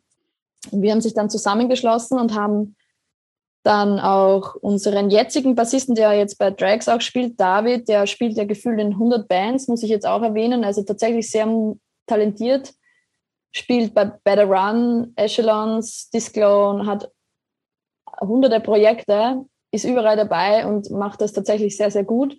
Und wir drei haben uns dann zusammengeschlossen und dann geprobt und das, diese Demo ist relativ schnell und locker entstanden. Ähm, wir haben da, ich glaube, Sommer 2019, Juni, Juli begonnen zu proben und im November haben wir aufgenommen und wir haben das bei Dom in, im zu Hause aufgenommen. Also sehr, sehr DIY. Selbst gemixt, selbst gemastert, ähm, die Vocals im Proberaum eingesungen und das war so zack, zack draußen. Aber da war halt auch nie dieser Gedanke, das irgendwie zu bewerben. Da gibt es keine Facebook-Seite, da gibt es kein Instagram, da war das so. Mir war es einfach wichtig, so in dahingehend in diese Richtung, wollte ich einfach ausprobieren, einfach auch die Texte ein bisschen anders schreiben und dann haben wir das einfach umgesetzt und ich finde eigentlich nach wie vor die, die, die Songs sind sehr gut. Ich höre es mir hin und wieder auch an. Und Kannst total empfehlen. Also mir, ja. mir macht es richtig Spaß. Ich finde, es hat, ähm, knallt gut. Also, also wer habt, das ihr, habt ihr auch live gespielt oder das ich gar nicht? Dann? Wir haben eine Show live gespielt, das war vor Corona, das war ähm, im Dezember 2020, 2019. Wann kam 19. Corona? 19, 19 muss dann gewesen sein. Corona. bei, bei, bei, Jobs, bei Jobs vorgestern. Ja, das, das haben wir ja offiziell noch gar nicht gesagt. Ne? Also ähm, ja. ich, bin, ich, weiß auch noch gar nicht. Ich Ach, komm mal auf Props an Jobs, der äh, gestern Nacht haben wir mussten wir hier noch einen Plan B für das Hosting heute äh, uns überlegen, weil Jobst äh, Corona hat, aber jetzt schon wieder der alte ähm, weil der See, Seebär und gut geimpft ist. Ähm, vorbildlich, wie ich bin, geimpft bin. Schon schnell wieder abgeschüttelt hat. Schlägt sich gut. ja, das stimmt. Ich fühle mich auch gut. Super. Ja, wir haben eine Show live gespielt ähm, und wir, das war auch eher so mehr der Fokus auf das Bühnenbild. Wir hatten dann auch irgendwie so, da, wir haben das so ein bisschen vorhergesehen mit Mundschutz gespielt. Jeder so schwarzer äh, Mundschutz und auch einfach so ein bisschen mit dieser Black Metal Ästhetik, Horror, Punk, Black Punk einfach gespielt und eben auch das Bühnenbild mit Grabkerzen, Spinnweben über das Schlagzeug. Ähm, ich habe mir irgendwie so Kunstblut draufgegeben. Ich wollte das Kunstblut eigentlich trinken und dann ausspucken, so irgendwie ein bisschen ins Publikum, aber das war keine gute Idee, habe ich dann nicht gemacht. Ein bisschen und halt einfach so ein bisschen mit diesen, äh, ein bisschen ästhetisch einfach damit spielen, ja, und irgendwie das so. Und wir haben eine Show gespielt, ähm, und ja, dann haben wir uns auch weiter nicht irgendwie da drum gekümmert und wie gesagt auch nicht Werbung dafür gemacht, äh, kein Label. Man findet es vielleicht irgendwie auf YouTube oder so, aber nichts. Und auch jetzt nach wie vor, also wir als die Band gibt es mehr oder weniger, aber wir Mehr weniger ja. als mehr. Ähm, dann Requiem gerne. ja, genau, los, raus, raus damit, also, raus damit. Wie macht man, erst, erst ja. erzähl mal selber, wie macht man alleine ohne irgendwas ein Metal-Projekt? Ja, das. Vor allem, ähm, wenn man auch eigentlich kein Instrument spielt, das kann ja, also, das genau. verstehe ich überhaupt nicht. Ja, es geht. Lass ja, es geht tatsächlich, ja. Das ist ähm, was Cooles. Ja, absolut, ja. Und ähm, ich hatte Anfang des Jahres, ich bin durch die Corona-Krise, mir ging es relativ gut jetzt spüre ich ein bisschen die Nachwehen, psychisch und physisch, auch mit Arbeit und so. Aber ich habe ständig Ideen. Also ich habe immer Ideen und ich muss das umsetzen und ich bin immer, entwickle mich weiter, entdecke was Neues und ich bin so, okay, muss, muss was machen. Und ich war auch im Zuge dessen und ich wollte eigentlich, habe ich vorgehabt, mit Drags Songs zu schreiben und mich so ein bisschen weiterzuentwickeln und ich, wir haben das dann auch kommuniziert, nur meine Bandkollegen waren ein bisschen müde. Also die waren jetzt nicht, ja, was ich total verstehe, ja. Ich war total motiviert, ich wollte was machen und irgendwie, und ich dachte eigentlich, dass diese Ideen, die ich hatte, für Tracks bestimmt waren, bis ich dann irgendwie so die Erleuchtung hatte. Anna, eigentlich könnte ich ja theoretisch so das Solo machen. Ich bin dann eben in Kontakt getreten mit Antea, mit der ich einen Collaboration-Song habe und sie ist Hyper-Pop-Künstlerin und auch macht das mehr oder weniger auch beruflich. Und sie hat mir eben erzählt, sie arbeitet mit einem Producer zusammen, wie das so klassisch eben im Pop und sonst auch ist. Ja, und ich dann so, warte mal, okay, eigentlich ist das sehr spannend. Und mein Arbeitskollege ist ähm, studierter Musiker, der Gitarre studiert, der hat sein eigenes Synth-Projekt. Wir, wir arbeiten zusammen. Ja, ich habe vor der Nase eigentlich eh sehr spannend, wie man da eigentlich gar nicht früher draufkommt. Aber ich hatte eben dann eine Erleuchtung, so, oh, ich könnte ihn ja fragen. Und der, wie gesagt, Power Nerd, kann sich gerne jeder anhören. Großartiges Projekt, Synth, macht das alles selbstständig, hat zu Hause auch sein eigenes ähm, Studio, hat irrsinnig viele Gitarren, spielt wahnsinnig gut Gitarre und ich dann so, okay, den frage ich mal.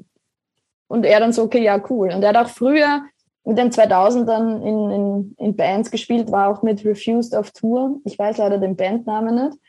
Ähm, war so ein bisschen Hardcore-lastig. Ähm, genau, und mit dem bin ich dann ins Gespräch gekommen und er so, ja, er hat Bock und wir haben uns dann einfach zusammengesetzt und ich habe dann auch ja schon Texte geschrieben gehabt, die ich dachte, die sind für Drags. Ähm, und ich hatte dann eine Idee zu jedem Text. Ich muss auch sagen, ich schreibe jetzt auch, jetzt gerade sind nur drei Singles. Ich, ich release mit äh, Requiem eben nur so Singles. Also jetzt im September kommt die erste Single Amor Fati mit Musikvideo und ich habe auch nie Musikvideo gedreht und ich dachte so, okay, eigentlich kann man dieses Thema sehr gut aufbauschen. Und irgendwie habe ich auch, ich weiß es nicht, ob es irgendwelche Bands so tatsächlich mit so Solo Projekte gibt. Ja, aber wie gesagt, ich spiele keine der Instrumente. Das habe ich mich mit meinem Producer und Freund ähm, Paddy zusammengesetzt und ich dann so, ich möchte, dass dieser Song so und so klingt, ich möchte dieses Riff, habe dann auch meine Playlist auf Spotify erstellt, meine ganzen mhm. Inspirationen und ich kann sie auch eigentlich nicht erklären, wie jetzt genau eine Songstruktur, keine Ahnung, ja. Also diesmal bei meinem neuen Projekt gibt's auf jeden Fall eine Songstruktur mit Verse, Pre-Chorus, Chorus, das es bei Tracks so nicht gibt, ja.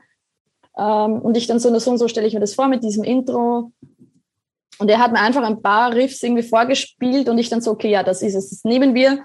Und so irgendwie dran ge ähm, gebastelt. Also er hat immer wieder irgendwie ähm, meine Ideen tatsächlich verstanden und auch umsetzen können, weil ich auch oftmals ja wir rede und irgendwie dann auch nicht sagen kann, wie dieses Riff jetzt genau klingen soll. Ich spreche das heißt, du hast einfach so zusammengesammelt, Musik, wo du sagst, so in die ja. Richtung will ich das und du bist aber nicht so gesagt, mach mal ne, ne, ne, ne, ne, ne, ne, ne, so Riffs hm. vorgesungen nicht, sondern du sagst, also Inspirationen ja, genau. geben. Genau, also eigentlich nicht. Also natürlich hatte ich so ein bisschen ähm, eine Idee zu dem Text, wie natürlich das Singen, mhm. singen möchte oder wie das klingen oder vor allem auch wie jetzt der Chorus bei vor allem Amofati sein soll.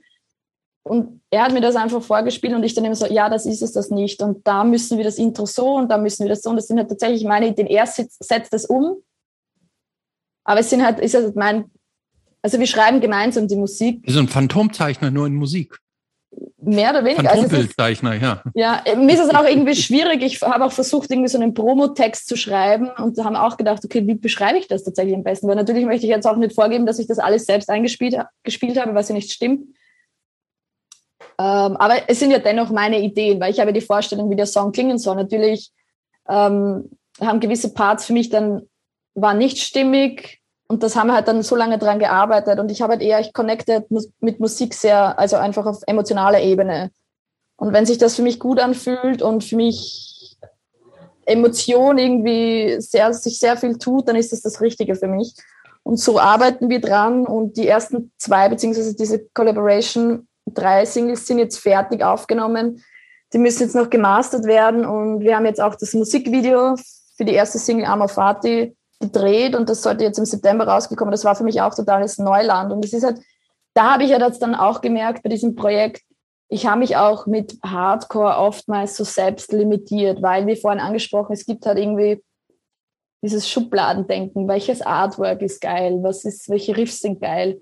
Und ich finde aber auch, Hardcore ist so ein bisschen limitiert und ich habe mich auch selbst limitiert und ich finde so mit Metal kann man da einfach viel mehr wieder spielen, auch mit der Ästhetik und dann irgendwie viel mehr. Natürlich war es auch geil mit, mit Hardcore-Musik einer Band, ein cooles Musikvideo.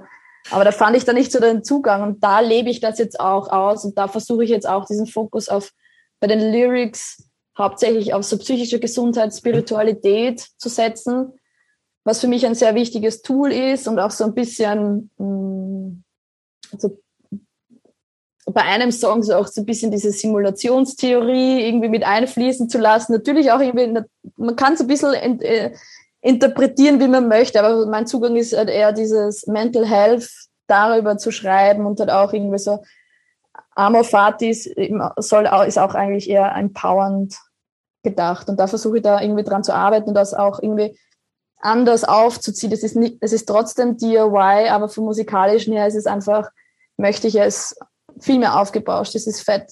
Es ist, soll so ein bisschen überproduziert sein musikalisch und einfach so viel mehr ballern und irgendwie. Und eben auch mit dieser feministischen Agenda. Ich als Frau dahinter, so, okay, ich mache das jetzt. Du, Spannend. Ich habe ich hab irgendwo gelesen, dass du ähm, auch großer Venom Prison Fan bist und äh, auch von äh, Larissa, die früher ja auch bei, ähm, Wolfdown, bei Wolfdown ja. war, ähm, so ein bisschen inspiriert wurde. Äh, stimmt das? Ähm, Larissa ja auch. Also auch damals Wolfdown ähm, waren für mich auch irgendwie so ein bisschen eine Inspo-Band, vor allem sie auch. Mit, ich habe sie auch einige Male live gesehen mit ihren Vocal Skills, hat sie mich immer wieder begeistert. Und auch nach wie vor, ich war dann 2015, glaube ich, hat Venom Prison begonnen. Ich wusste, dass es diese Band gibt, aber das ist ein bisschen an mir vorbeigezogen. Erst letztes Jahr, eben Corona-bedingt, habe ich mir diese Band ähm, Primeval, diese Record, was sie da eben äh, released haben, angehört.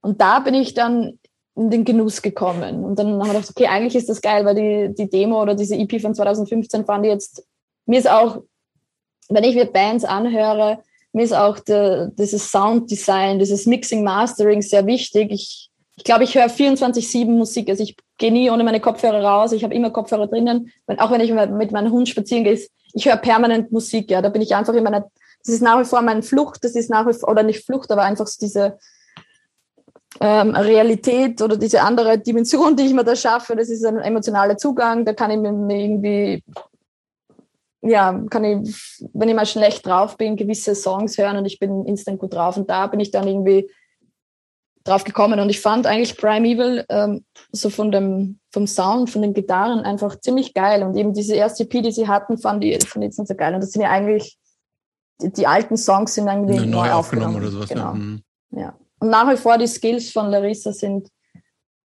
finde ich sehr, sehr geil, ja. Erzähl uns noch mal ein bisschen was zu dieser äh, Kollaboration mit Antea. Antea äh, kennt bei uns in Deutschland, glaube ich, kaum jemand. Ähm, also mir war die unbekannt. Ich fand das, als ich mich damit beschäftigt habe, erstaunlich, weil man auf erstes Hören, sage ich jetzt mal, würde man nicht denken, wo ihr die Schnittmenge habt. Ähm, das ist kommerzieller Pop. im weitesten Sinne, das die macht, oder? Ähm, eigentlich schon. Also mir war der Begriff Hyperpop. Habe ich, hab ich heute zum ersten Mal genau. gehört, tatsächlich. Also habe ich eigentlich auch ähm, erst, als ich sie kennengelernt habe, über die Punk-Szene. Ich habe sie im, im Fenster oftmals getroffen und so haben sich unsere Wege gekreuzt. Und ich wusste, dass ich ähm, einen Song machen möchte, wo jemand clean singt. Also mit Clean Vocals, das ist etwas, was ich zum Beispiel nicht kann. Aber ich fand das ganz cool, einfach diese, oder auch so dieses, seit Covid beschäftige ich mich auch jetzt wieder mehr mit Metalcore. Und ich finde das eigentlich ganz geil, so diese clean Vocals im Chorus, so dieses melodische. Und ich war so, habe so ein bisschen daran gedacht, in die Richtung einfach, ich, ich schreie und ich habe da jemanden, der clean drüber singt.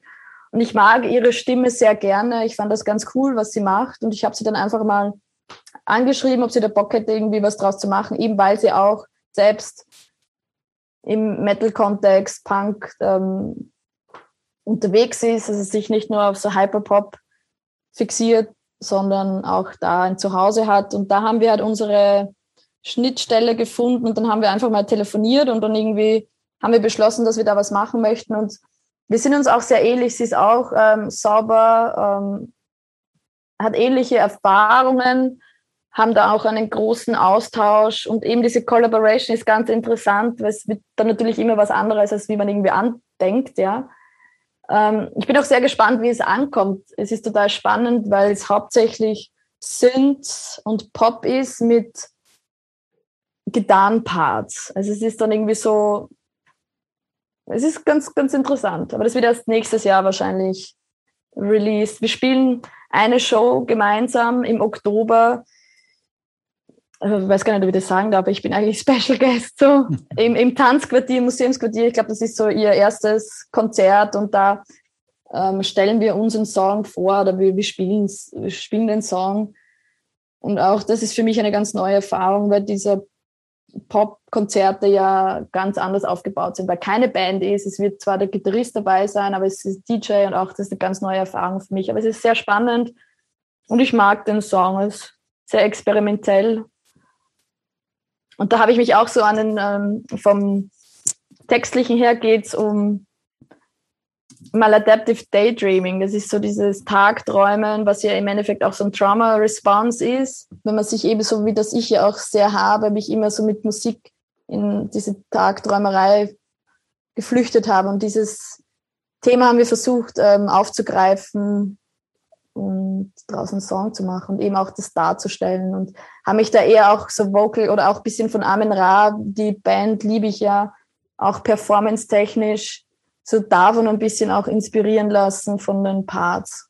Und eben in Kombination mit diesem Hyperpop, mit Autotune, sie verwendet ja nur Autotune bewusst, was wieder einfach einen ganzen eigenen hm. Biss verleiht. Ja. Ja, wir sind gespannt, ähm, was da noch von dir kommt. Du sagst, es ist die erste Single, Amor Fanti. Wann können wir die erwarten? Amor Fati. Ähm, Fati, ich ja. ja ähm, ich habe es vor im September. Mitte September, September ja, okay. wird, wird das released. Ja, wir sind gespannt, drücken die Daumen. Ähm, und ähm, finde ich gut, also, dass Leute, die ihre Fühler in andere Bereiche ausstrecken und neue Schnittmengen suchen, äh, neue Stile, neue Genres ausprobieren, ähm, das, äh, das wird sicher äh, spannend. Jobst. Ja. Wo machen wir weiter? Block 5. Ja, Block 5. Ähm, Immer so Blöcke. 28, Block gehen, wir gleich, meistens gehen wir gleich zu das 28. Leben so allgemein. Äh, ja, why not? Lies mal vor, was da steht. Also, ähm, du machst viel Bandsfotos. Ähm, du, ähm, zumindest wenn man deinem Instagram glauben kann, äh, wenn ich das richtig gesehen habe, machst du demnächst auch bei irgendeiner kleinen Ausstellung, werden Live-Band, Live-Fotos genau, von dir ja. gezeigt und es gibt auch Demnächst kommt ein Zine raus, irgendwie Not Just Boys Club oder so ähnlich. Ja, genau. Auch, genau. Ein, wo auch Fotos von dir Boys drin sind? Auch, ja, ja, sind auch Fotos. Erzähl uns mal ein bisschen was zu deinen, zu deinen Fotoaktivitäten. Was machst du da?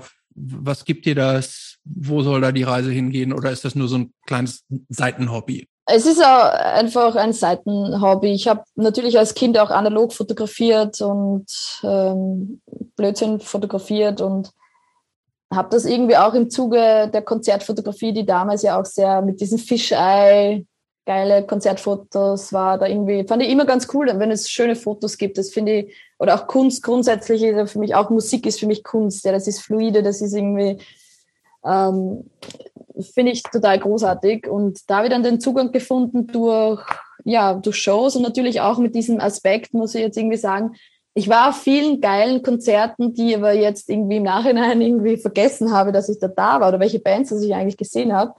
Ähm, und jetzt irgendwie das fotografisch dann auch festzuhalten einfach. Und jetzt habe ich halt schöne Erinnerungen, dass ich die, ähm, und das ist einfach schön dokumentiert einfach so zwischendurch. Und ich habe das dann einfach 2016 analog begonnen, irgendwie zu fotografieren und das war auch am Anfang so schon etwas einschüchternd, da jetzt da bei einem Konzert irgendwie sich vorne hinzustellen und zu fotografieren. Und im Endeffekt habe ich eigentlich gar keine Ahnung, was ich tue. Ich habe halt einfach drauf losgelegt, so wie mit allem anderen auch. Und die ersten Ana Analogfotografie ist ja nicht einfach, ne? Also ja, auf Konzerten. Ja. Ne? Also da gute Fotos rauszukriegen, ist ja deutlich schwieriger als, als in dem Digitalzeitalter, ne? Ja. Und erstaunlicherweise sind da oft, also jetzt gute Fotos dabei und ich habe halt das irgendwie lernen müssen. Und ich, wenn ich analog fotografiere, momentan eher ähm, Point and Shoot. Das heißt eben ja, einfach abdrücken, Blitz intern, also keine Spiegelreflexkamera, analoge oder so. Das ist vielleicht das nächste dann, wo ich mich irgendwie äh, reinlerne, aber einfach, und es macht dann einfach Spaß, wenn man die Filme ein, ähm, ausarbeiten lässt und dann sieht, was dabei rauskommt. Und ist es gelungen, ist es nicht gelungen? Natürlich ist es auch kostenspielig, Filme zu kaufen. Aber da habe ich das einfach dann versucht und das ist sehr spannend, weil ich sage jetzt auch nach wie vor, ich sehe jetzt mich nicht als Fotografin. Keinste Weise. Es ist, kommt zufällig oftmals gute Fotos dabei raus. Ich habe auch keine Ahnung oftmals, was ich tue. Ja, ich, ich schieße einfach. Ich, ich weiß, was gut aussieht. Ich weiß, was für Ästhetik. Ich weiß irgendwie, was ich mag was für mich gut aussieht und welchen Moment ich einfangen möchte. Und das versuche ich damit. Äh, mittlerweile klappt das, glaube ich, ganz gut mit analogen Fotografie. Und ich habe auch 2019 mir eine digitale Kamera, eine Systemkamera gekauft. Und ich habe da ein paar Lieblingsfotografen. Ich weiß nicht, ob ihr kennt Razorblades and Aspirin. Das ist, mhm. Robert hat es zum Beispiel auch in ja, ja. seinem Distro und ich mag seine Fotos sehr.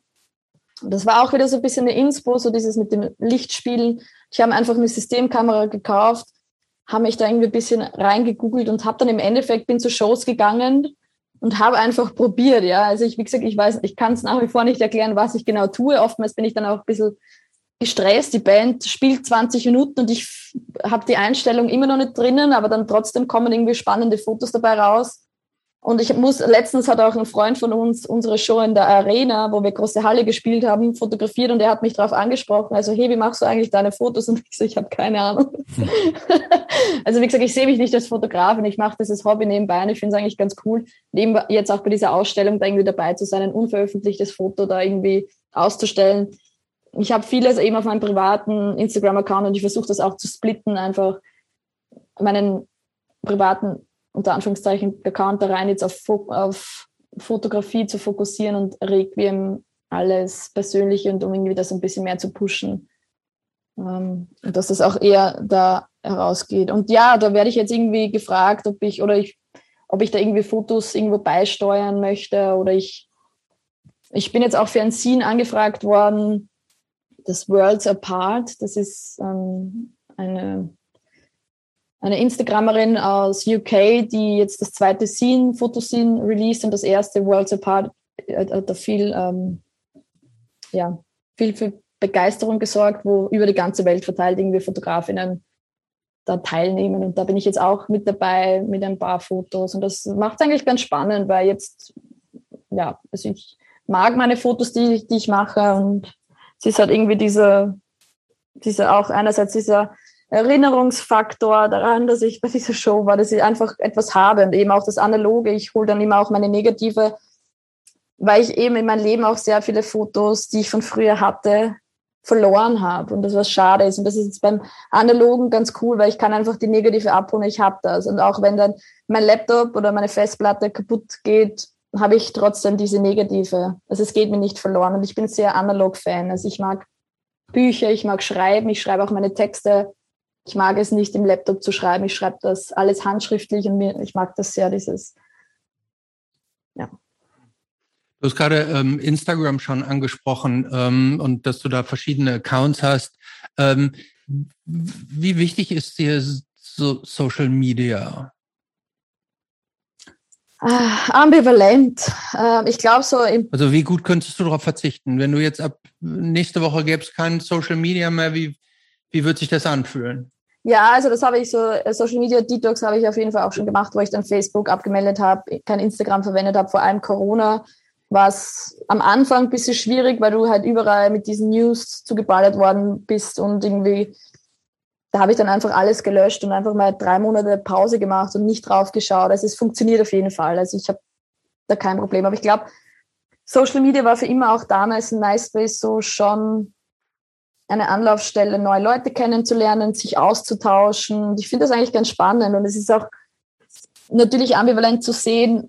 Es ist passiert halt viel im negativen Aspekt. Man, wie wir alle wissen, man vergleicht sich, ähm, es triggert und so weiter. Ich glaube, man muss das halt schon mit Vorsicht genießen.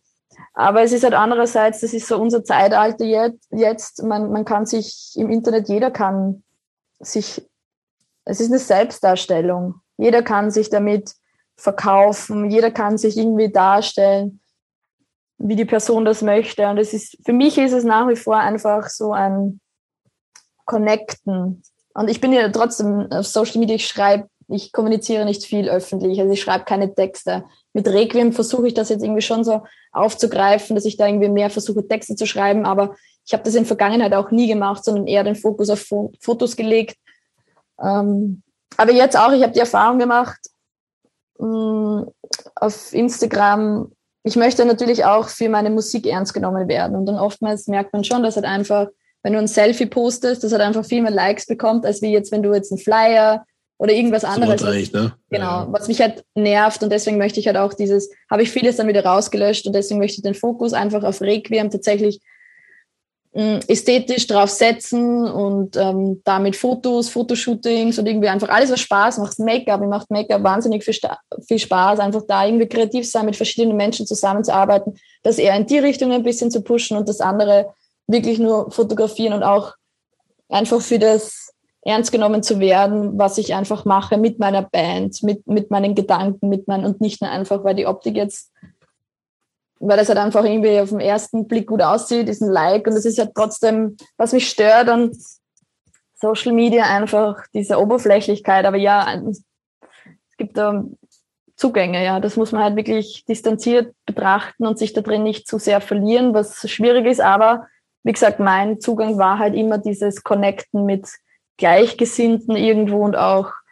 Und nach wie vor nutze ich Instagram auch sehr viel, weil es halt eben mit so negativen Aspekten assoziiert wird, nutze ich es einfach für das Positive. Es gibt total viele Instagram-Accounts, viele ähm, Psychotherapeutinnen, ja, die tatsächlich Psychotherapeutinnen in echt sind, die jetzt irgendwie das Instagram nutzen und irgendwie so positive Affirmationen posten, dann irgendwie zu gewissen psychischen Erkrankungen zu Trauma und ich beschäftige eben mich sehr mit Selbstheilung, ja, einfach dieses Self-Healing-Prozess. Und da ist es wirklich sehr schön, wenn man im Feed einfach, wenn es einem nicht gut geht und man macht das Feed auf, man scrollt durch und man hat hauptsächlich positive Affirmationen, die man jeden Tag liest. Und das sagt man ja, umso mehr du das in, in dein Hirn irgendwie einprägst und du, ich hatte mein Leben lang irgendwie negative Gedanken und das einmal ab, ähm, sich neu zu lernen. Und natürlich, wenn man dann irgendwie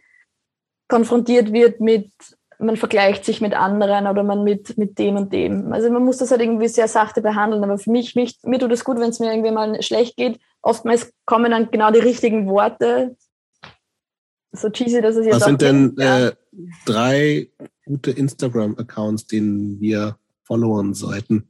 Ähm, ich mag ganz gerne We the Urban die posten wirklich ganz coole Sachen. Ähm, Bunny Michael ist auch ganz cool, ist eine queere Person, die sich auch sehr mit Spiritualität und Selbstheilung ähm, beschäftigt.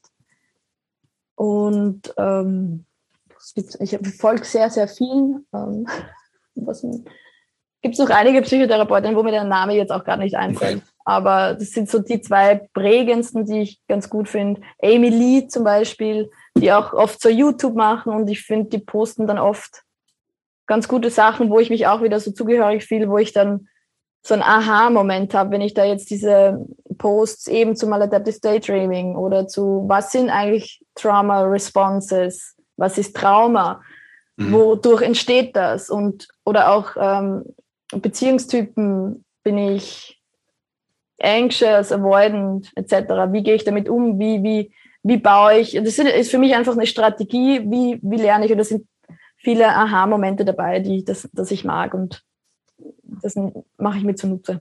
Mhm. Hast du Sehnsüchte?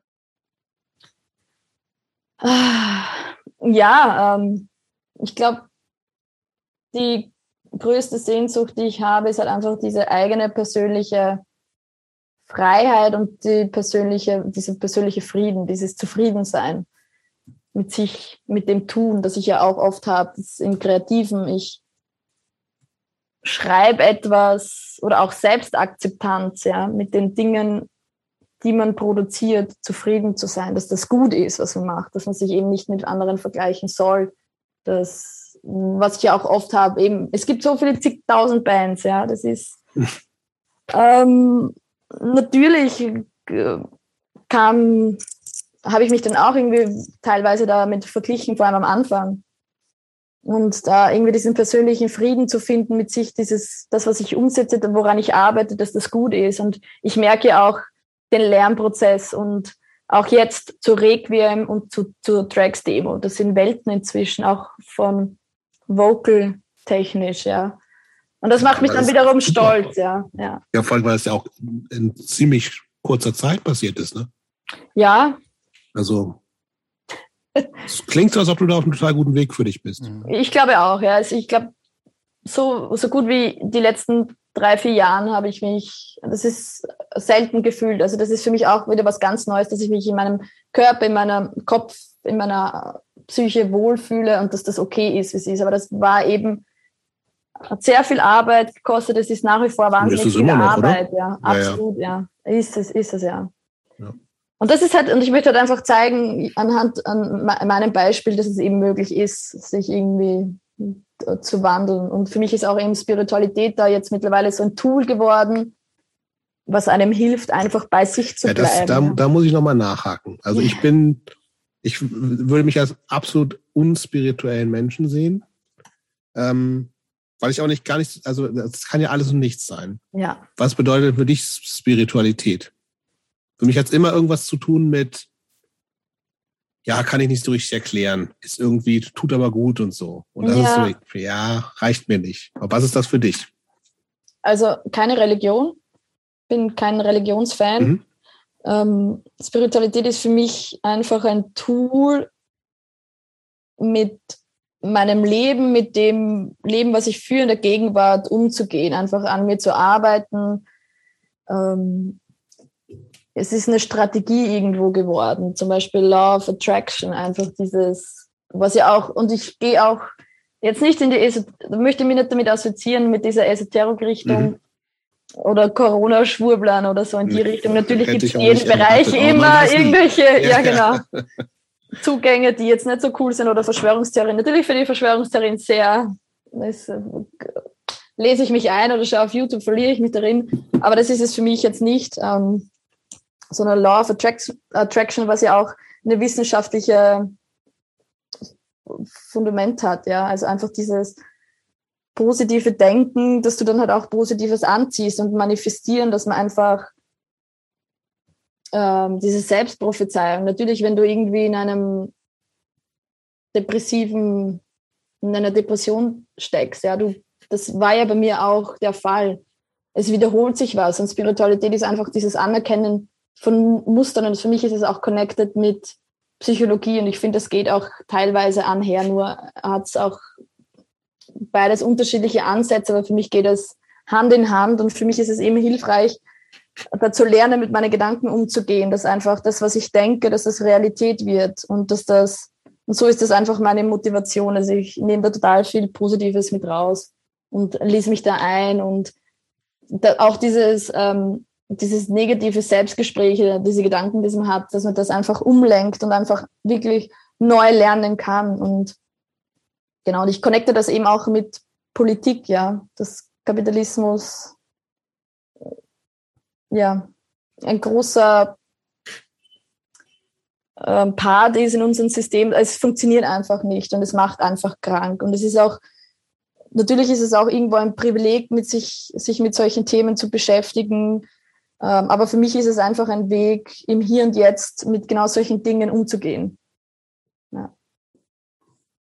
Wenn das mhm. irgendwie so deine Frage beantwortet. Total. Wie, wie, welche Rolle spielt Wien in deinem Leben?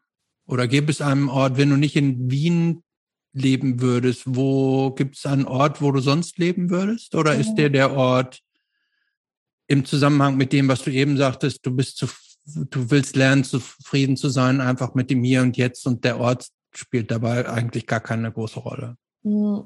Früher habe ich oft angedacht, umzuziehen, aber das war, glaube ich, auch einfach ein Fluchtversuch. Aber vor Problemen kann man nicht wegrennen, die holen einem überall ein, ja habe ich mir Gedanken gemacht, aber jetzt kein genaues Ziel gesetzt, wohin oder wie, wo was und habe auch, bin dann außerhalb Wien nirgends anderes hingezogen. Aber mittlerweile finde ich schon, dass Wien eher meine, unter Anführungszeichen, Heimat ist, mein Zuhause, als wie das Burgenland zum Beispiel je war. Also Anfang war es für mich auch schwierig reinzufinden. Natürlich eben, es ist eine große Stadt, ähm, sich da zurechtzufinden, aber mittlerweile, ich, ich mag sie ganz gerne und ich wohne jetzt auch alleine. Das ist für mich auch, ein, ich mag nicht in WGs wohnen. Also ich, für mich ist das ein, irgendwo ein Luxus. Irgendwie, ich möchte alleine wohnen. Ich möchte, ich habe eine Zwei-Zimmer-Wohnung. Ich möchte mir das leisten können. Und das ist für mich auch so ein persönlicher Frieden, einfach dieses. Aber Wien würde ich sagen, es ist für mich, spielt eine große Rolle, wobei ich auch andenke, eben in den nächsten zehn Jahren ähm, wegzuziehen, aber eher aufs Land oder so Vorstadt, weil ich schon ähm, ein sehr naturgebundener Mensch bin und ich da ähm, meinen sozialen Akku einfach wieder aufladen kann. Eben, ich habe meinen Hund, ich, ich gehe gerne spazieren, ich bin gerne im Wald und ich bin gerne in der Natur und das vermisse ich eben in der Stadt schon. Ich habe keinen Garten, das hatte ich ja im Burgenland, wir haben einen riesigen Garten, so gleich hinten dran den Wald. Und das fehlt mir und das merke ich, aber ich möchte mich jetzt eben diese zehn Jahre, habe ich mir so vorgenommen, mich auf Musik konzentrieren und das irgendwie einfach rausarbeiten, rausholen, was geht, was möglich ist und dann mit 40 dann irgendwie in, mir so ein Haus mieten mit Garten und dann möchte ich irgendwie so Tiere noch, noch mehr. Ich habe zwei Katzen und Hunde und dann vielleicht irgendwie, ich, ich mag Lamas und Ziegen und irgendwie so ein bisschen und selbst irgendwie Gemüse anbauen. So, das ist so ein bisschen mein, mein Zukunft. Voll der, voll der Masterplan. ja, gut. Ja, ja. Was ist dein Lieblings, äh, was kannst du, nee, nicht lieb, doch, was ist dein Lieblings essen und was kannst du am besten kochen? Oh, ähm, ich koche gerne in der Arbeit. Ähm, ich kann gut Lasagne. Ich war, ich esse vegetarisch. Ich war lange auch vegan, circa fünf Jahre und jetzt mittlerweile vegetarisch. Wobei ich muss auch ehrlich sagen, ich esse ab und zu einen Fisch. So je nachdem. Also ich versuche jetzt eher mehr so auch dieses intuitive Essen, mm, weil ich eben auch ein bisschen essgestört bin mhm. und jetzt vielleicht auch nach wie vor bisschen da aufpassen muss. Mhm. Und ich versuche auch einfach das Essen mehr zu zelebrieren, also wirklich ähm, mich auf das Kochen einzulassen und auch dieses bewusste Schmecken, was man ja oft nicht macht, einfach reinfrisst. Ich esse auch Trash, aber am liebsten koche ich irgendwie auch vegan, also hauptsächlich vegan, wenn ich koche. Aber Lasagne, glaube ich, kann ich sehr gut auch. Jetzt am Wochenende musste ich arbeiten, habe ich richtig geile Bolognese vegane gemacht mit diesem Fake-Fleisch und das war schon geil. Aber Lieblingsessen, ich weiß nicht, das ist, ich finde vieles gut. Also das, ich mag Gemüse gerne, ich esse ja alles. Christoph, was ist noch auf unserer Liste? Nicht mehr viel. Nee, nicht mehr viel. Ähm, ich überlege gerade, was wir uns dann noch so rauspicken. Ähm, ich habe noch so ein paar kleine profane Fragen. Ähm, ich finde profane Fragen super. Ja, dann nehme ich mal eine profane. Also wenn du jetzt mal unabhängig davon, dass deine eigenen Gesangskünste auch standalone gut und herausragend sind, wenn du die Chance hättest, bei irgendeiner Band existierend, nicht mehr existierend mitzusingen, bei welcher wäre das? Keine Ahnung. Ich bin auch kein Fan von Covern. Wir haben, glaube ich, mit Drags einen Coversong von Firewalker gemacht, aber da tun mir echt schwer, Lieder zu covern. Und ich habe auch nie bei Bands mitgegrölt. Also so, also darüber muss ich auch ehrlich sagen, habe ich auch nie, noch nie drüber nachgedacht, ob ich mit irgendjemandem auf der Bühne stehen möchte. Okay. Ne, manchmal ist es ja so, dass man sagt, irgendwie der Song liegt mir so am Herzen, wenn ich den mal selber, weil der hat bedeutet mir so viel.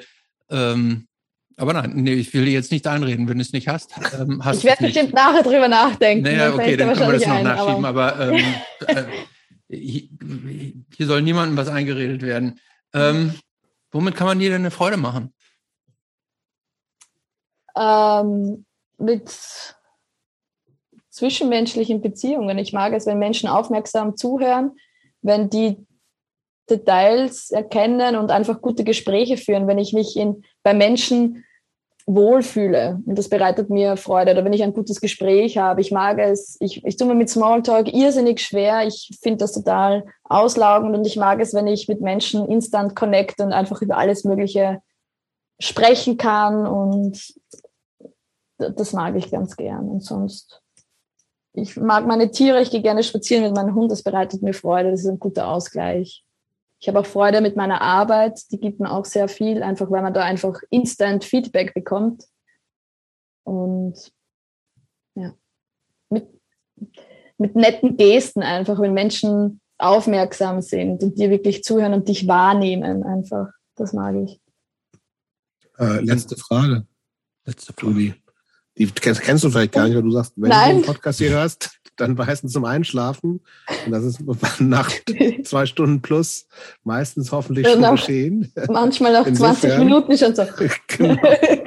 Und die also, große Überraschung. Un, unsere Standard letzte Frage ist eigentlich äh, immer, was würde die 15-jährige Julie von der Julie jetzt denken? Stopp, da muss ich jetzt einhaken. Uh. Wir fragen nicht immer nach Julie. Genau, wir fragen nicht immer nach Julie.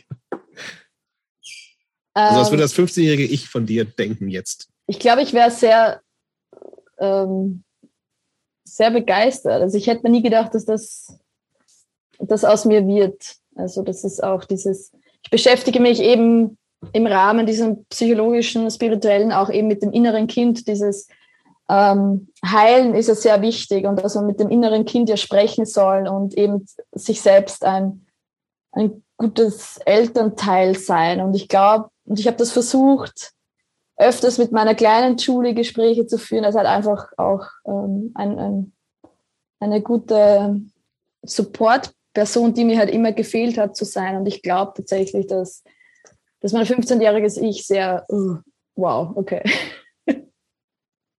Das Schlusswort. Schönes ja. gutes Wort. Danke, Julie.